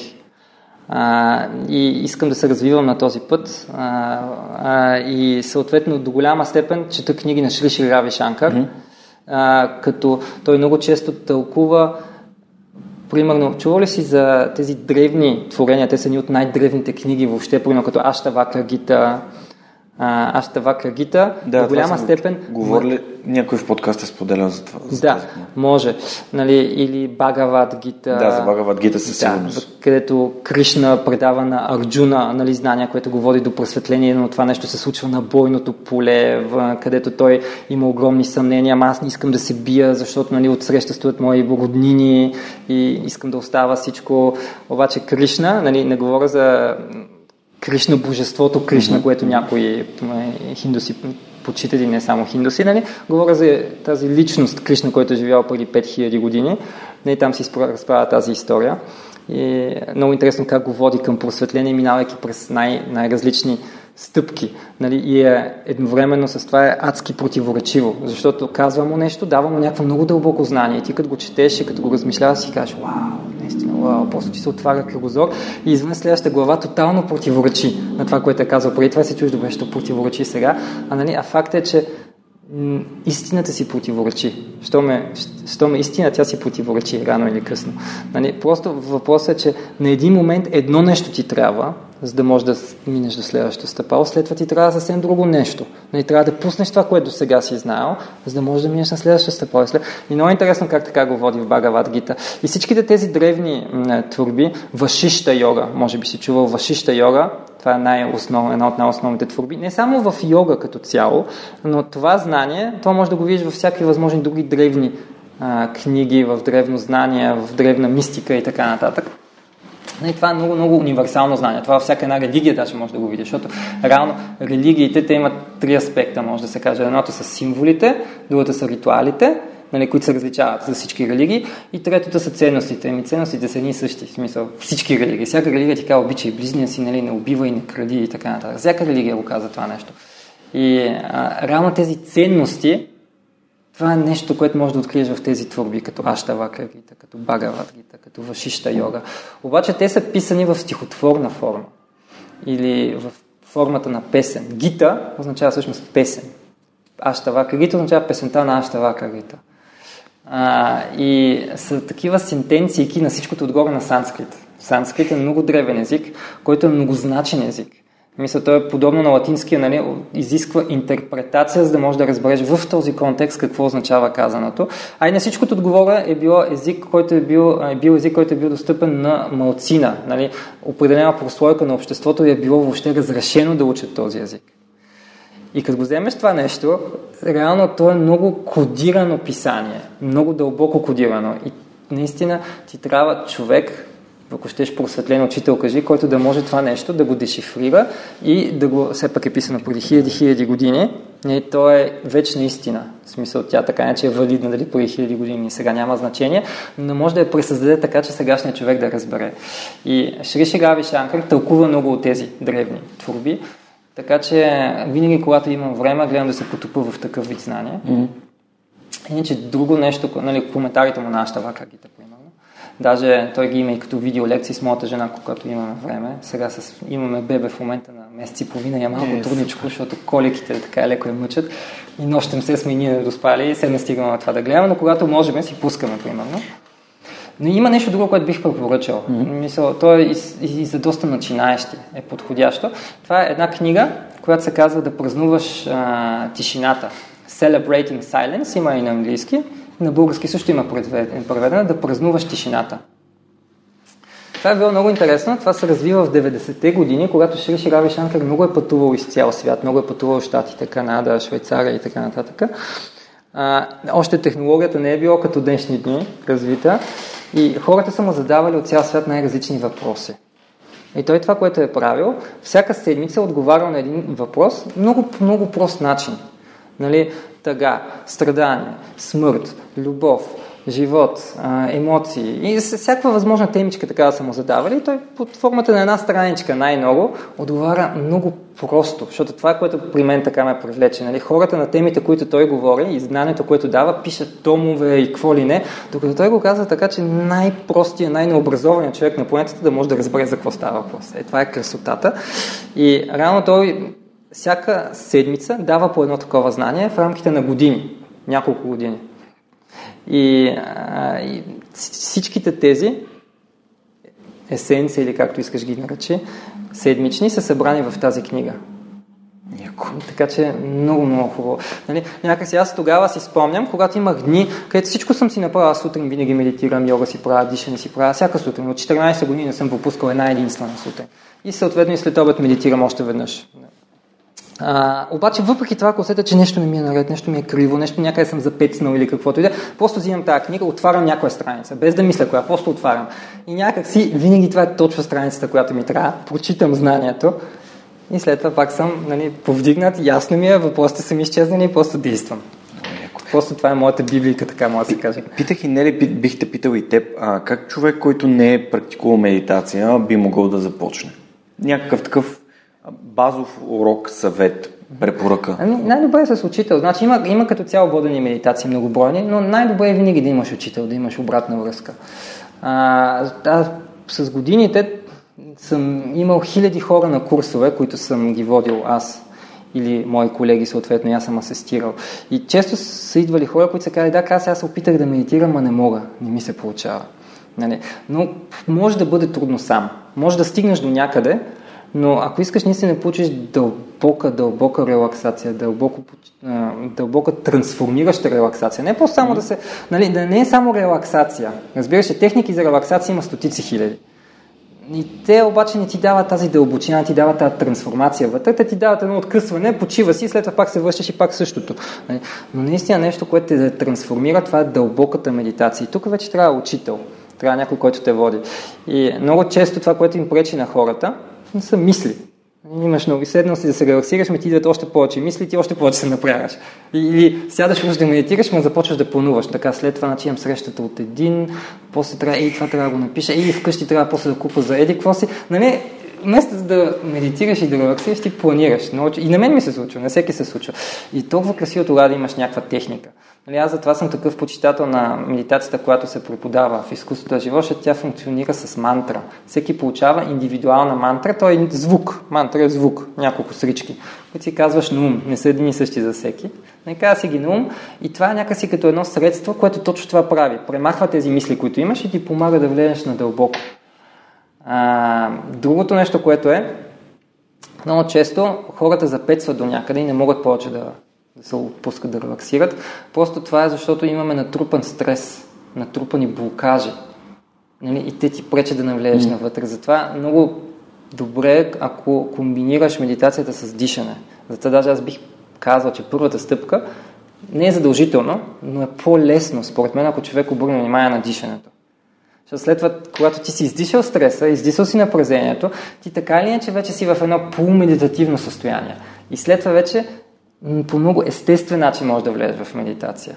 Нали, затова, затова обикновено медитациите, най-различните техники за медитация, първо започват с някаква активност. Първо си раздвижваш малко тялото. Всъщност всички тези йога позиции, Нали, те не са заради йога позициите, за да станем по-гъвкави, не е била това идеята, или за да изглеждаме добре, да имаме хубаво гъвкаво тяло и да може да се снимаме в огледалото там с готинките йога дрежки, нали, както се прави този тренд, който е в западна, западния свят, нали, йога, се е превърнал общо взето в малко и много гимнастика, фитнес, нали, на тамбия. Не, че нещо лошо. В смисъл, mm-hmm. хората им е забавно да го правят това. Приятно нали, е. Приятно им е, да, и готин, изглежда добре. В смисъл, нищо лошо в това, но реално има много повече, нали, което много хора изпускат заради това, захващайки се в този малък аспект на йога.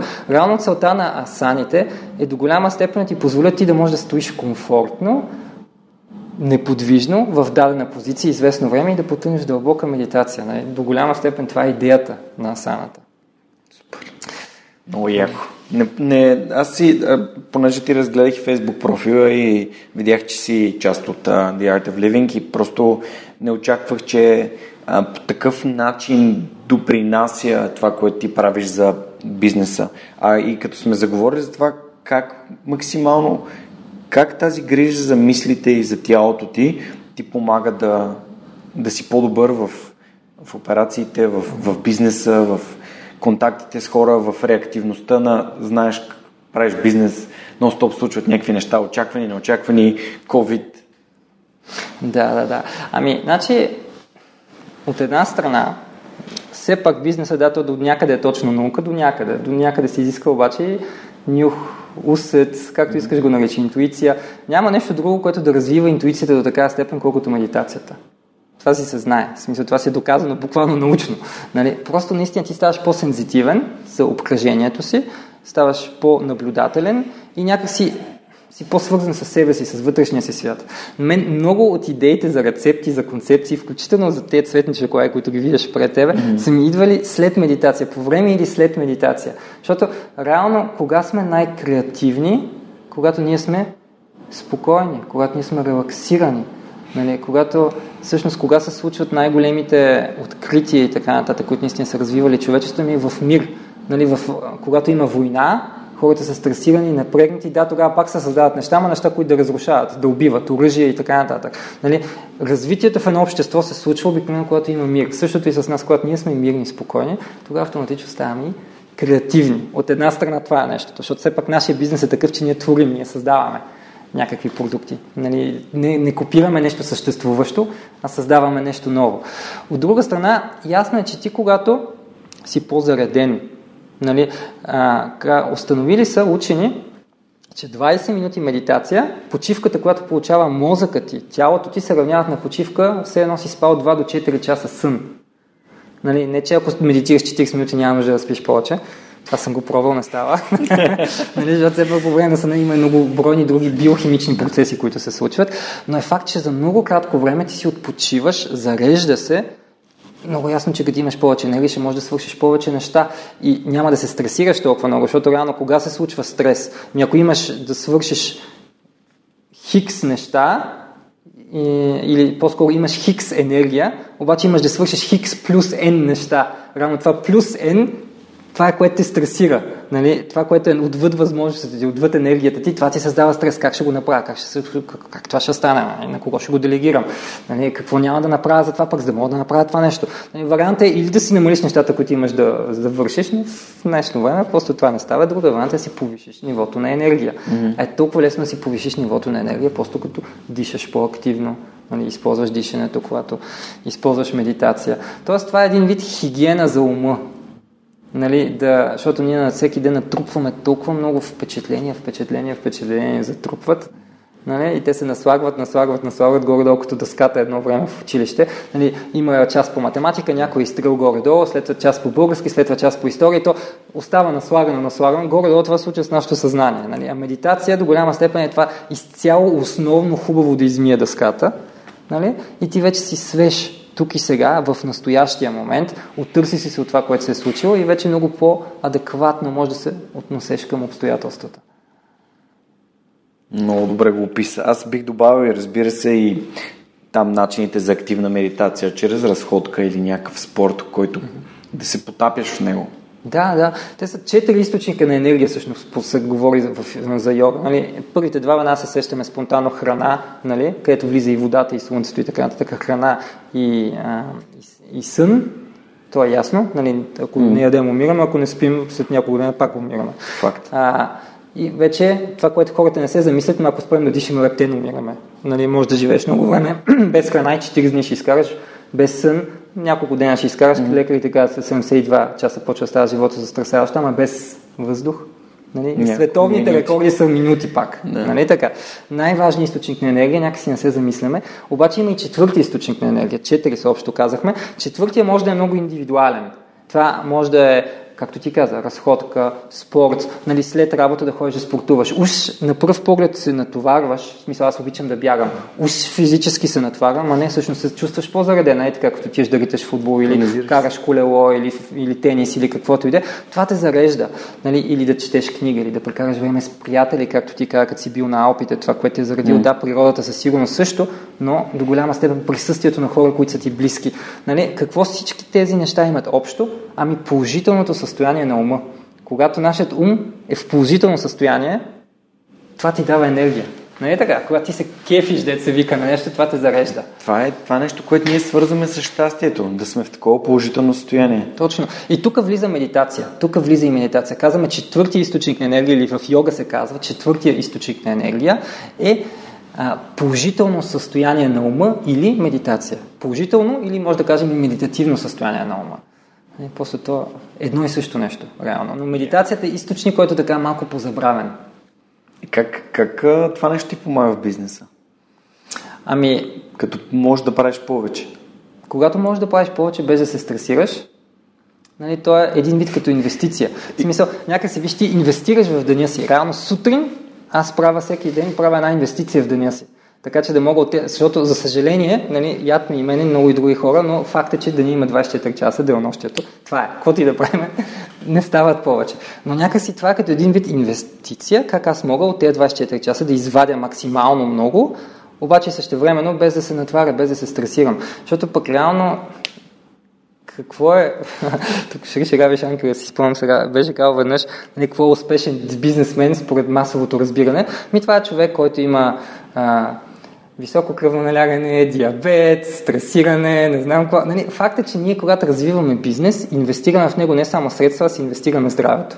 Масово. Хората, младите хора, особено не се замислиме много за здраве, работиме безсънни нощи, държиме се будни с някакви стимуланти, това, онова, нали, не се храниме редовно, не обръщаме внимание да пиеме вода и какво ли още не, което знаем, че принципно не е добре за нас, ама окей, заради бизнеса mm. го правим. Тоест ние си инвестираме здравето в бизнеса, натрупваме след това някакво богатство и след това си инвестираме половината богатство, за да си върнем в здравето. Здравето, точно не е така. Абсолютно да. вярно това. И реално, наистина това нещо те предпазва това да се случи, защото ти не чакаш първо вече да, е, да, да е отминал влака, а наистина предприемаш нещо преди това.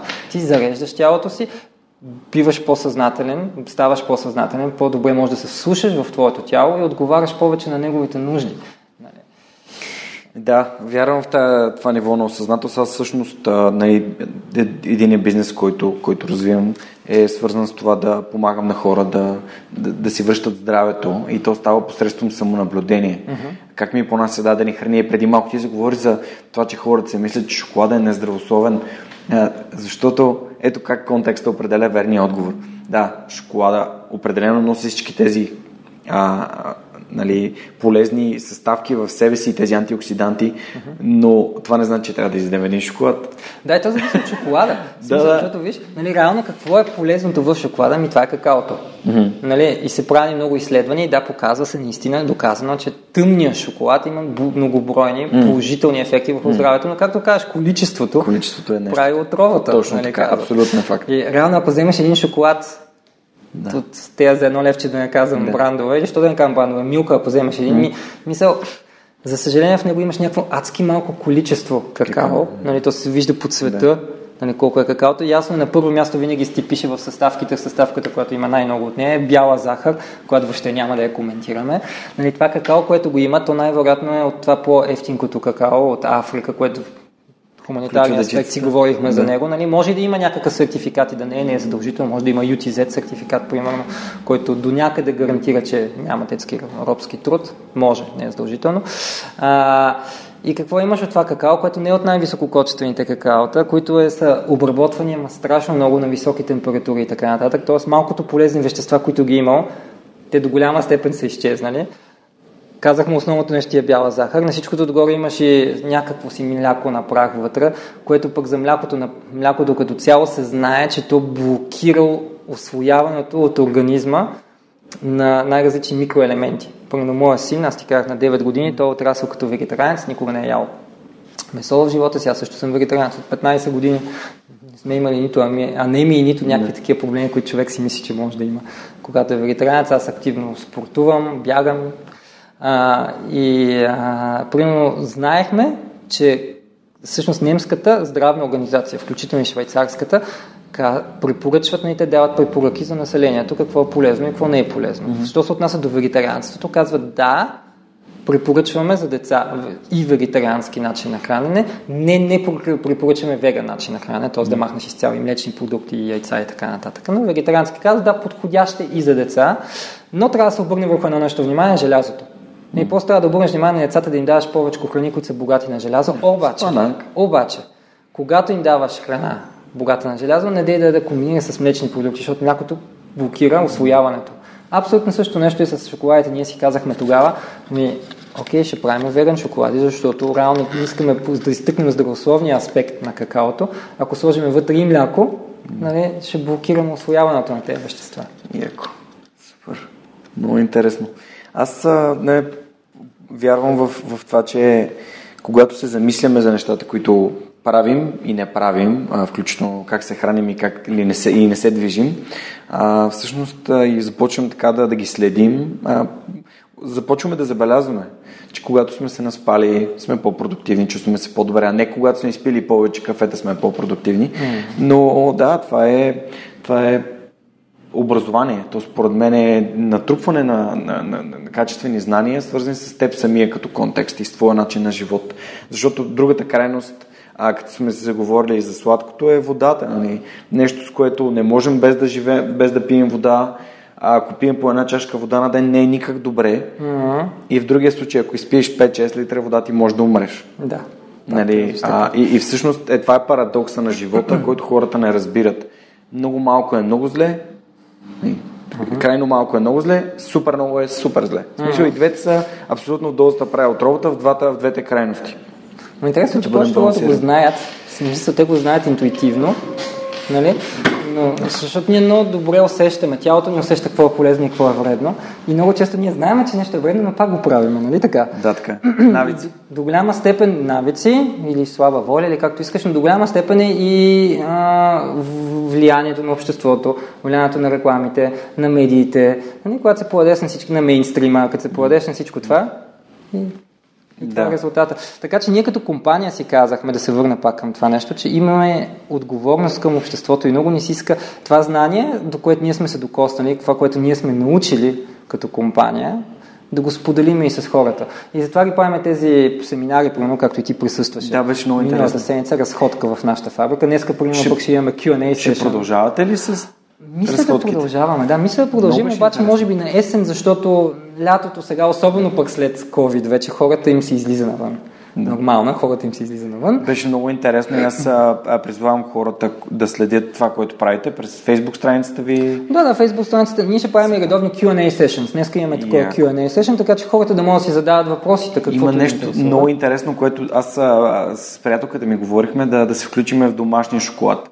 Да, да, това го обявихме завчера и билетите свършиха, те бяха 50 билета, но ще го направим пак. В смисъл, преди да започна с теб тук да седнем, имаше едно свободно място. Okay, добре. за нула време се раз, разпродадоха, решихме да пробваме нещо ново. Всъщност, ти каза, че ще говорим малко и за сегашната ситуация. За нас тя отвори много интересни врати.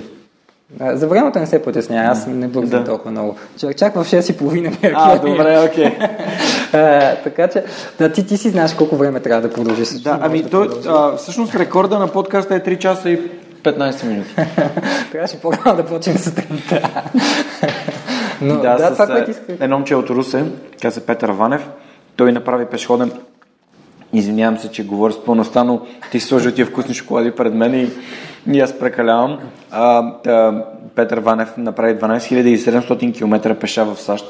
Wow. Тройната корона, wow. Което е Коме мине е 4,5% от цялата дистанция. колко, колко време му отнема? Колко месеци? Той за, ня... за между един и три месеца са му и трите прехода, wow. но те са различни, защото едното е Тихоокеански хребетен път, mm-hmm. едното е пътеката в Апалачите, което е доста по-равнинен терен, и едното, последния му беше uh, The Continental Divide Trail, mm-hmm. нали, uh, това, което разделя континента на две. Mm-hmm. И там има в Колорадо. Дори има момент, в който е викал хеликоптер да го спася, защото mm-hmm. попадна в снежна буря. Респект, респект. Да, така че е невероятен човек, но ние сме вече, в смисъл, ние си говорим, то това е хубавото на подкаст, че можем да си говорим по-дълго, така mm-hmm. че няма ограничения. Да, да, ами ако иска да се върнем тогава на това, да. значи а, това, което за нас излезна като плюс, нали, да, актуалната ситуация създаде доста неприятности mm-hmm. за нас. Факта, че тъй като нали, осложнен транспорт, най-вече далечни транспорти, ние имахме добър бизнес с Япония, стана много труден транспорта за там, а, нали, заобикаля вече транспорта цяла Африка, стана много по-скъп и клиента ни каза, ми няма да поръчам тази година въобще. И други такива клиенти имахме, които ни отпаднаха, което за нас създава нали, финансови проблеми и то не малки но ще се справяме с тях. Но какво излезна пък от това? Си казахме, реално до сега ние се фокусирахме като стартъп основно оцеляване, създаване на продукти. И някакси неглижирахме тотално маркетинга, особено социалните мрежи. В смисъл, да създадохме един вебсайт, който не сме пипали откакто сме го създали. Имахме някакви канали в Facebook, които на то Соня съм давал да ни прави нещо по тях, но нищо кой знае колко фокусирано. И сега извън взех, че аз сам си ги хванах. А, и реално буквално ги открихме за нас. Нали, открихме Инстаграм за нас, открихме Фейсбук за нас, открихме това да общуваме директно с хората благодарение на Zoom. А, и си казахме, окей, от време на време правихме разходки тук на място на живо в нашата фабрика, по-скоро в предишната ни фабрика, защото тя беше много удобно място в а, младост, много комуникативно място, много хора минаваха там така или иначе. Та, правихме такива семинари, че тук само веднъж сме правили, тук сме малко по-отдалечени и установихме, че не е толкова удобно като локация. Си казахме, най-вероятно няма да правим. Но сега пък изведнъж идеята ми беше много да направим онлайн. И наистина на първата ни такава без разходка, без много-много да сме рекламирали, в Фейсбук просто писахме и до голяма степен от мои близки и познати от останалостта. И така дойдоха 100 човека. То това беше ограничението. 100 човека могат да участват в, в от техническа гледна точка в Zoom. После купихме някакъв лиценз там да могат повече хора да дойдоха 300 човека следващия път. Сега последния път, тъй като тогава так му разпуснаха вече хората да могат да излизат навънка свободно по парковете, пак имаше към 160 да, човека и Фейсбук имаше 30-40 човека, пак бяха към 200 човека, въпреки аз очаквах да са по-малко, даже мисля, че са още по-малко, най-вече заради това, защото беше хубаво време, топло, вече мога да ходиш по паркове на сама там, викам никой няма да дойма. Ето 200 човека дойдоха Така че явно хората им харесва, интересно им е. Това е дигитализацията на пазара и на това, че Фейсбук ти позволява да си на много места, на които искаш да бъдеш. Uh-huh. А, и, и се радвам, че така инициативно си а, приел а, тази мисия да, а, той, той сам, докато си говорихме с него, той вика, аз отговарям на всички съобщения, пише на всички да, хора. Да, да, точно. Аз също го правя за свърх човека. Аз на телефона, всичко при мен да. така че... Искам да имам личния контакт с хората и да, да мога да общувам с тях. Така, че... Да, знаеш колко е готино, примерно вчера ми се обажда във връзка с този семинар, който правихме, всъщност защо го правим, и аз ти казах, защото искам тази информация, която ние сме натрупали, да я споделим с колкото се може повече хора. Не на всяка цена, за да кажем, виж какво, нашия продукт е продукта. Ние всичките неща ги вземаме в предвид. Трябва да взема само нашия продукт. Не, просто искаме потребителя да бъде информиран и да вземе след това негово информирано решение. Да си каже, окей, все ми е тая, в момента искам да ям просто нещо сладко и ми е все едно какво е. Си го ям. Нали? Или пък да си каже, окей, не, ми предпочитам, може би да обърна внимание на това и нещо друго да консумира. Нали? просто да взема информирано решение, не само решение ръководено от рекламата, защото рекламата тя не ти дава информация, тя просто ти продава една емоция, която ти се надяваш да репродуцираш, като си купиш този продукт до голяма степен. Нали да, така? Мисля. Кока-Кола, примерно, които са майсторите на рекламата, които са революционирали рекламата, никога няма да тръгне да ти изборява съставките на, на продукта вътре, нали, какво има вътре, а просто ти продава една емоция. Виждаш хора, които се забавляват, млади хора, готини хора, нали, дядо Коледа там, това, това, и а, искам го това. Или Apple, също Apple никога не си изборява какво има в този Mac вътре, какво има, нали, колко му е перформанса, колко гигабайта. Не, той ти създава просто някакъв лайфстайл. И до голяма степен ние искаме да стигне информация до хората и те след това да вземат вече тяхното информирано решение. Аз също ям и други шоколади. Аз първо много обичам Мару шоколадите. Са на едни французи, които живеят в Виетнам и там си отглед... работят с фермерите на, мя... на място и правят невероятен шоколад или шоколадите на Цотър. Нали? И ако някой ми пита за други добри шоколади, веднага ще ги препоръчам и тях. Не само трябва да е задължително нашето и нищо друго няма на света. Не просто тази информация да стига. И това беше много добър канал, който със сигурност ще продължим да го правим. Просто сега лятото малко ще го ограничим, защото очаквам, че хората повече ще пътуват насам на там. А и принципно в нашия бранд се знае, че лятото не е нашия сезон. В смисъл лятото хората дадат повече сладолет. Mm. Нали? Да, аз между другото тук съм се загледал в а, това пано с а, на Бениамисимо шоколад, шоколадите и този първия с чубрицата. Естествено в главата ми е добре как така нещо толкова традиционно и шевицата ето там, как го, как го облякохте в шоколад, как стана... Ам, как ви дойде тази идея изобщо? Аз ще го дам да го пробваш докато, докато говорим, за да кажеш как е. А, Благодаря. Да, значи това беше идея, това беше моя малко штура идея. Защото много хора ни питат и добре, вие правите шоколади с супер храни, т.е. храни, за които се знае, че са полезни за здравето. Богати са някакви вещества, за които е доказано, че са полезни за здравето. И втори ред на мисли, защо не правите храни с български, а, шоколади с български супер храни. Нали, ние примерно имаме за това шоколада ни с роза. Розовото масло се знае за него, че то действа охлаждащо, успокояващо на ума. Чубрицата пък е такава подправка, която намалява газовете в тялото. Не случайно слагаме в боба. Това е много хубаво. Много ми харесва. Значи, виж, не случайно, примерно, на немския Булнен краут. Нали, Булнен mm-hmm. означава боб. Краут е подправка, подправка за боб. Ми точно за това, защото намалява газовете в тялото. И аз си казах, много, че искам да направя нещо с, с чубрица. Тук някои хора също, докато на мен идваха тези идеи, някои хора Има нещо базикаха... вътре. Има сол вътре. А, Сол, сол, вау. сол и чубрица, това е. О, Сол и чубрица. е. И аз си казах на майтап, аз ще го направим това нещо. Ще го пуснем и така, да видим какво ще стане. Може да не стане нищо. Но наистина взе, че се хареса. И получаваме добра обратна връзка. И аз имам още много такива луди рецепти. Знаеш от колко време си търся вкус, който да е хем сладък, хем солен? Еми, ето. Не, наистина, това е. на- Наистина много, много ме впечатли. Това, което аз бях изненадан на сина ми, аз много често го споменавам, Алекс се казва, той, на Алекс любимият му шоколад от нашите шоколади е той е с чубрица, което и мен ме изненада. Много яко. Да, да. Та, това е, значи ще продължим със сигурност да правим разни такива ам, infosessions, Q&A, разходки във фабриката. Това, което ти казах, че аз си гледам съобщенията, примерно вчера една жена ми се обади, специално даже от Франция, и каза така и така, от толкова време чакам този семинар, който ще правите за домашния шоколад. Мога ли, може да ми изпратите, защото ние рано какво правим, аз ще кажа сега, след малко ще кажа малко повече за семинара, но идеята наистина да хората да могат да си правят в домашни условия професионално темпериран шоколад. И аз да им покажа как да го правят. И за тази цел им изпращаме суровините. Нали, от, от фабриката им изпращаме суровините тяхния адрес, но за, само за България. Тя жената се обади, нали, така и така, може и на моя разноска да ми платите в Франция, толкова време чакам.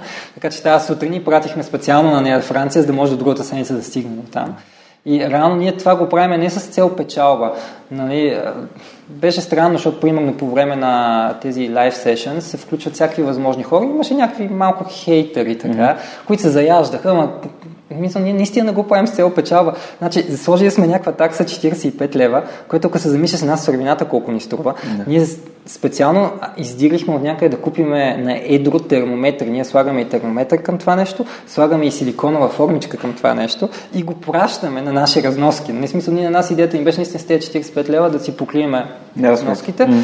а, защото не ни е това скор бизнеса. Да, това, нали, дете се вика, аз като направя един такъв семинар, дали ще спечелиме 1000 лева или няма, кой знае какво, нали, не че хиляда лева са нищо, в смисъл, да, не че пренебрежително да. се отнасям към парите, не нали, малко, но имам предвид, това няма кой знае какъв диференс да. за нас като компания да направи. Колко усилия влагате, колко време от влагате. Това ми е кеф. Да. Това ми е наистина кеф, това ми е едно от най-зареждащите неща, а и виждам, че на хората им е интересно и че им е любопитно.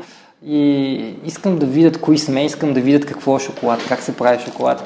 И всъщност това, което ние преподаваме на тази много ми харесва. Виждам, че ти хареса. Рано ще, ще ти дам после да си вземеш още за вкъщи. Може на пратока да я дадеш да видим. Не, не, не със сигурност ще хареса. Та... Когато започнахме с домашните ни, с шоколадите ни Рокал, ние тогава нямахме машини и ги темперирахме на ръка, именно посредством сироп от агава. И това не е нещо, което го прочетохме някъде, а ние си го развихме като техника. И тази техника именно искам да я показвам и на други хора. Защото така в домашни условия може да си правиш шоколад. И се вика, аз съм сигурен и ще го направя някой път като тия на палатки, на поляната ще темперирам шоколад, на огън. На огън си затопля вода, си направя парна баня, ще си имам агавето до мен и просто, както сме на палатка, ще импровизирам хладилник, защото хладилник може да си направиш в природата, като просто намери си един храст, който е на сянка, опънеш четири колчета, тези четири колчета слагаш мокра, мокра каквото и да е, хавлия mm. или покривка или нещо мокро да е и да има леко течение. И около един час максимум е достатъчен. Това нещо отдолу, не, поради изпаряването, което го има, е това е една от техниките, които научих от Рудига на Ибеяк, примерно, и си използвам тогава, то става като хладилник. От изпаряването на водата, въздуха, който е затворен в този хладилник, той се охлажда. И наистина става доста хладък. Примерно, като съм на плажа, аз хода, обичам да ходя на Иракли, и там живееме на плажа, седмица-две, дори до месец съм оставал. Живот на плажа, смисъл аз дори не съм от тези, които слагат палатката си вътре в гората, не аз я слагам баш на самия плаж.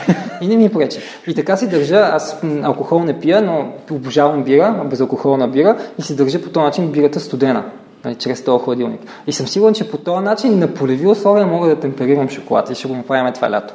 Много яко звучи. Супер. Ето как толкова много неща, които знаеш и за живота ти и как са те отвели в, в посоката на шоколада и как ги използваш всеки ден. Това е наистина, наистина много яко. Между другото, аз искам да благодаря на Оги Попов, че ни, че ни свърза. А, Оги, е, Оги е много готин и аз го познавам от може би, може би 3 години. И си спомням как един път летяхме с него в Луфтханза, да той отиваше към Естония. Аз отивах към Хамбург, отивах на работа. един morning, а, такъв Monday morning commute, нали, а, сутрин в понеделник отиваш на работа и, и ни друса една турбуленция, силно 30 минути, много силна турбуленция. Бяхме като във влакче на ужасите, но беше много забавно. А, защото той седеше буквално така зад мен и аз ставам, йо, Оги, здрасти! И така в самолета се бяхме засекли. Та му благодаря на него. В началото, когато ти заговори за зависимостите, аз веднага седих за Марто. Защото двамата души, които са ми са говорили в подкаста за зависимост, са Марто Попов, нали, брат му и, uh-huh. и а, ултрамаратонеца Краси Георгиев. Uh-huh. Uh-huh. Та, но всеки си има така това бягство от реалността, при всеки е нали, различно, дали е а, нали, алкохол, наркотици или нещо друго. И, и много се радвам, че има хора, които казват да, аз бях там и съм uh-huh. мислил за такива неща, като нали, че живота ми няма смисъл. А, дори Мариела от, а, от, от а, Сдружение тук-там и в Академия за родители, всъщност тя също в края на епизода беше споделила това нещо, uh-huh. че А, може би не си даваме сметка, че живееме, първо сме изтеглили генетичната лотария, изобщо да, се, да, попаднем, да попаднем на този свят, да живееме изключително а, голям късмет. Uh-huh. И от друга страна си даваме сметка за, за това, че нали, ако се откажем от живота си, ще нараним повече хората, които обичаме и не обичат нас, колкото да нараним себе си. Така че просто искам да дам един такъв призив. А и точно завърших на Фредерик Бакман последната книга Тревожни хора. Там също става въпрос за, uh-huh, за самоубийства и а, много ме впечатли. Буквално я изядох за три дена тази книга. Просто не можех да се отлепя. Действа ми много, а, много харесвам начина, по който Бакман говори за истинските проблеми. А, добре, насочваме се към финала на нашето интервю, обаче съм си записал тук да те питам нещо за увереността. Uh-huh. А, когато разказа в началото за, за Цота и за начина по който той ви е вдъхнал увереност, казвайки ви, а, че разполагате с най-най-вкусния такъв суров шоколад. А, това а, е в контекста на изграждане на една увереност, че продуктът ти е качествен. Особено такова. Да, това е сверяване на часовник един вид. Защото реално ти... Това е голям проблем, когато човек създава нещо да, да разбере дали, окей, само на мен ли ми е толкова вкусно, добре, хубаво, айде семейството ми каже, че добре, дали ми го каже, че е добре, защото само иска да са учтиви, нали, да не ме наранят, да не ме демотивират, или дали наистина е добре. Mm. И когато един човек наистина от такъв ранг, видиш, че ти каже да, добре, защото той все пък и съдя на самата, ами наистина няма да тръгне така да ми се мажа, няма за какво да ми се мажа, наистина искам да ми казва, да, добър ти е продукт. И тогава осъзнаваме, аха, окей, значи добре сме си направили домашното. Значи наистина явно сме на правилния път. И са много важни такива малки milestones, които да те, да те пушват. Защо, а, тези milestones, тези а, точки, до които достигаш, всъщност, а, каква е ролята на увереността изобщо в, в успешния бизнес? Ами огромна според мен, защото хм, човешкият ум е много трики нещо. Реално човешкият ум е супер ограничен във възприятието си. Нали, ние възприемаме този свят чрез някакви си 6 сетива, които са супер ограничени. Ти не можеш да е нощно да слушаш музика, защото ще се побъркаш, не можеш да е нощно да гледаш, защото се побъркаш, не можеш да е нощно да ядеш, да вкусваш, защото нали, не можеш да умреш от болемия или от кой знае какво, от затръстяване и така нататък. Не? Сетивата са ни супер ограничени. Ако помислиш на колко малко може да възприема, а колко е широка тая вселена, или колко е кратък този наш живот в сравнение с всичко това, което съществува, нали, реално този ум има толкова малко опит и толкова малко е видял от цялия свят и от живота, че нищо не е, прашинка не е нали, във вечността и в пространството. Обаче си мисли, аз знам. Още по-големия проблем обаче, когато си мисли, аз не знам или аз не мога. Защото реално, как може този малък ум, който има толкова малко опит и толкова малко преживявания, да знае, че не можеш нещо? Откъде ще го знае? Как ще знае, че не можеш? Единственият начин да не можеш е наистина да си кажеш, че не можеш. Това е. Момента, в който кажеш аз не мога, тогава вече наистина не можеш. Нали? И затова увереността е важно нещо, според мен. Нали? И е много ценно да има тези хора, които, които са около теб и те пушват. Средата ти е нещо много важно. Нас средата доста ни е вдъхновила и доста ни е помогнала. А, включително и както преди малко ти каза за зависимостите и за самоубийствата. Нали, аз си спомням, че тогава до голяма степен това, което ме спасяваше един вид, нали, или, ми, или ме, беше главната ми спирачка, един вид, не, не би го направил, главната ми спирачка беше наистина близките.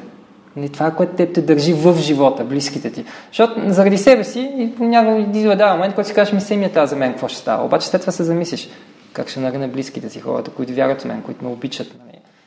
И това, което те държи тук. И по същия начин тези хора, които са около теб, те могат да те вдъхновяват. Те могат да дръпнат долу Нали? При мен така се случваше в интерес на истината в началото, ако ми, държиш, ако ми дадеш за малко да се върна. Разбира се. Назад, скок назад. Това беше нещо, когато аз се измъквах от а, тази зависимост. При мен беше алкохол конкретно.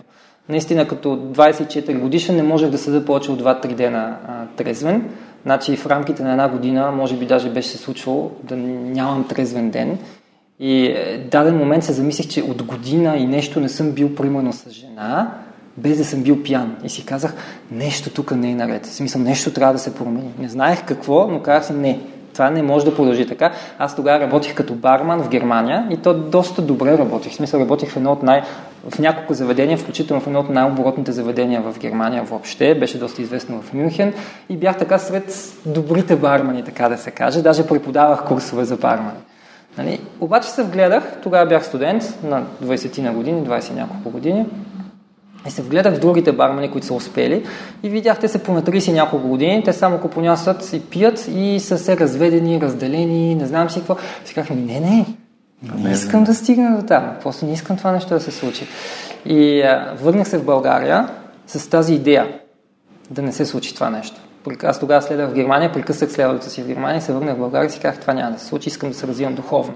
Не знаех какво имам предвид тогава. Просто това беше мисъл, която mm. и аз си се чудих, що ми е минала пресъкъла.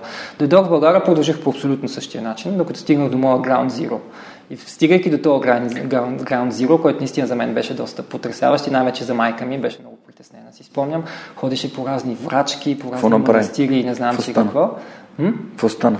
Не, тотално, конкретна тотално, точка? Тотално, тотално бях се пропил. Значи, моя, аз имам за себе си, което го виждам да. за конкретна точка, как съм някъде на морето, моите приятели са ме оставили, защото не, не знам какво се е случило. Точно събуждам се на а, на пода на една кръчма, няма ми телефон, пари, всичко ми е изчезнало. Само си спомням, че преди това вечерта щях да се сбия с собственика и той искаше да ме застрелва с някаква пушка нали, защото съм му уринирал от терасата на заведението му, някакво такова нещо беше. Wow. И а, събуждам се така, нали, и открих, че имам още някакви пари останали. Вместо да тръгна да си търся приятелите къде са отишли, защото знаех, че са в някакъв друг кораб някъде. Вместо да тръгна, първо седнах да пия с спасителя, си спомням, и напих спасителя на, на този плащ, което тогава много се гордях, че съм успял да го напия него.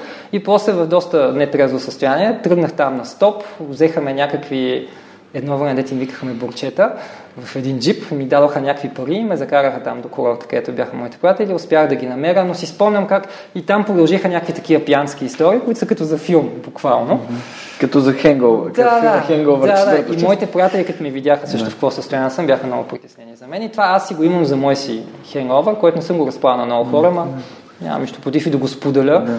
И всъщност тогава, малко след това, попаднах на курса на Art of Living. Да. И затова казвам, че той беше абсолютна повратна точка в живота ми. Но в началото ми беше трудно, защото средата ме дърпаше надолу. Връщаше те към приятелите ми. Да, да. Нали, тогава пуших и трава и някакви такива неща и почвах вече да търси някакви по-силни неща. А, и те си ме дърпаха. Значи аз се опитвах да им помогна, защото виждах, че никой, в смисъл, Извинявай, ма алкохол, никой не е щастлив от това, че пие алкохол. Айде сега, това е някаква пълна иллюзия. Аз ако се замисля кои са били най-глупите неща, които правя в живота си, бих казал, че съм пил алкохол и че съм пушил цигари. Защото това е абсолютна глупост. Нали? Обещава ти все едно, че ти дава някакво удоволствие, някаква радост, всъщност абсолютно нищо, нищо не ти дава, освен пълна иллюзия, че ти дава нещо. Нали? И социума, рекламите, медиите и така нататък ти създават в тебе иллюзията, че нещо готино, че е кул, cool, че Просто е пълна глупост реално. И се опитвах да помогна на моите приятели, но те се ме дърпаха. Нали, колкото пъти се срещна с тях, вместо аз да им помогна, ставаше така, че аз се напивам или напушвам или не знам какво. И пак правя стъпка назад, стъпка назад, стъпка назад. И в един момент реших, че трябва да пусна въжето. Затова исках да го кажа, защото средата е много важна, както тя може да дърпа нагоре и както тези всички хора, които са ми помогнали в живота, са ме дърпали нагоре, но имаше такива, които неволно, не с лошо, но те те дърпат надолу. И кога най-вече си дадох снимка, че, сметка, че е било правилно, че съм пуснал, защото аз много пъти се опитвах да помогна на човека, с който движих тогава, който ми беше нещо като най-добър приятел, просто човек, с който прекарах най-много времето си, защото бяхме така сходен майндсет. Рано той няколко години след това се самоуби с свръхдоза инсулин, нали, смисъл, водеше се нещастен случай, ме извиняй, той беше а, от малко дете, беше зависим от инсулин, нали, беше диабетик. Мисля, няма тук така случайно да си бие свръхдоза, така че за нас по-близките хора беше ясно, че той се е самоубил. И за мен ми стана ясно, че реално, ако аз бях продължил, най-вероятно щях и аз да ме сполети същата съдба. И затова считам моите последни 15 години за дар. За подарък. Супер. Това шанс. И след това наистина много ценно за мен и вярвам, че ам, знаеш, в подкаста има едно нещо, което обичам да, да казвам и да си напомням и да го казвам на, на всеослушание, че моята идея, моята мисия, моята цел на подкаста е всяка една история, всеки един епизод да помогне на поне един човек да промени живота си към по-добро. Mm-hmm. Аз съм абсолютно убеден, че има някой, който се препозна в твоите думи сега и а, наистина се надявам да, да, да се задейства mm-hmm. и да получи подкрепа от Вселената. Mm-hmm а, за, да, за да промени начина по който живее. Без значение какво е, какво, какъв е неговия алкохол. Какво е това нещо, което го дърпа надолу. А, и, и ти благодаря, че го сподели, защото И, именно това е според мен магията, ако мога така да кажа на свръхчовека. Това супер автентично, непринудено споделяне на толкова лични неща. И, и те не са самоцел, но когато човек се почувства готов да ги сподели, както ти, за което наистина, наистина ти благодаря, аз смятам, че достигаме до, до хората по правилния начин, по единствения правилен начин. Вдъхновяваме ги с личен пример. И последния въпрос на епизода, тъй като вече станаха почти 2 часа, не искам да губя повече от твоето прекрасно шоколадово време. А, то е, ако можеш да се върнеш назад към себе си, колко назад би се върнал и каква информация би си дал? Ако може да се върна... Ха, това е много хубав въпрос. Може бих се върнал още в ученическите си години и бих си дал тези техники за, за дихателни техники и за медитация, бих си ги дал още тогава. Защото си мисля, че ако като младеж имах това нещо, което ми помага да съм по-балансиран, по-в центъра си и да се справям с страхове, с притеснения, някакси много по-лесно съм щял да мина през всичко. Просто би си го дал това знание. Краси, много ти благодаря за това, че беше мой домакин, че ме нахрани с шоколад. Аз тук не знам Аз колко калории. Аз си да, не се Благодаря ти. А, ако вие търсите ли си хора, има ли по някакъв начин хората, които слушат, могат да, да ви потърсят или просто да ви пишат? Могат да пишат директно в Facebook канала ни на Бенемисимо, на бранда Бенемисимо. А, него аз си го гледам винаги, както казах личното и отговарям с удоволствие. В подкаста, разбира се, може да намерите пълните записки, списка с книги, линковете към социалните профили на Бенемисимо и на, и на Краси. И ако този епизод ви е харесал, ще се радвам да го споделите с приятели или да ми пишете, ако имате обратна връзка, която искате да знаете. Също така ще се радвам, ако подкрепите подкаста в момента, в който вие сметнете, че това е нещо, което ви е направило по-щастливи и а, би допринесло за, за вашия живот. Благодаря ви, че слушате свърх човека и знаете, следващия епизод е следващия вторник. Чао, чао! Този епизод достигна до вас благодарение на усилията на екипа и подкрепата на дарителите на свърхчовекът. Автор и водещ Георги Ненов, аудиообработка Радослав Радоев, креатив Анелия Пейчева, маркетинг Анна Мария Ангелова, консултант Неда Борисова, както и все по-големия списък с хора, които подкрепят свърхчовека, за което съм им безкрайно благодарен. Георги Малчев, Симона Дакова, Павлина Маринова, Ивайло Кенов, Даниел Гочев, Йордан Димитров, Христо Христов, Теодора Георгиева, Ясен Михайлов, Любомир Киров, Ралица Куманова, Анна Андонова, Емин Мола Ахмед, Ивайло Христов, Атанас Деневски, Марин Митев, Николай Василев, Александър Силгиджиан, Емилиан Николов, Нели Димитрова, Енчо Боев, Андрей Грозданов, Димитър Парушев, Джанер Кафеджи, Маргарита Труанска, Йордан Василев, Райко Гарков, Александър Гейне, Живко Тодоров, Борислав Сандев, Галин Стефанов, Деница Димитрова, Атанас Атанасов, Бисер Вълов, Мария Дилова, Християн Стоилков, Даниел Гошев, Яни Джуров, Богомила Трайкова, Асен Цветков, Яна Петрова, Георги Генов, Юлиана Андреева, Мирослав Желещев, Иван Игнатов, Радислав Данев, Катерина Апостолова, Коста Атанасов, Боряна Георгиева, Надежда Гешева, Ивайло Янков, Ивайло Стефанов, Тодор Петков, Константин Спасов, Невена Пеева Тодорова, Силвина Форнаджиева, Борислав Дончев, Павлина Андонова Иванова, Цвети Тотева, Камен Стойков, Радослав Георгиев, Помен Иванов, Лиляна Берон, Христо Бакалов, Кирил Юнаков, Поменка Матева, Кристиян Михайлов, Ели Спасова, Александър Гиновски, Мирослав Моравски, Николай Маринов, Никола Томов, Георги Ордонов, Александър Куманов, Евелина Костадинова, Мирослав Филков, Мартин Ангелов, Даниил Петков, Стани Цветанова, Румен Митев, Нетко Христов, Иван Белчев, Синди Стефанова, Марин Петков и Мартина Георгиева. Хора, благодаря ви. Напомням, че в момента в който станем 100, ще си направим едно огромно парти, за да го отпразнуваме. Всичко най-хубаво за тази седмица и до скоро. Чао!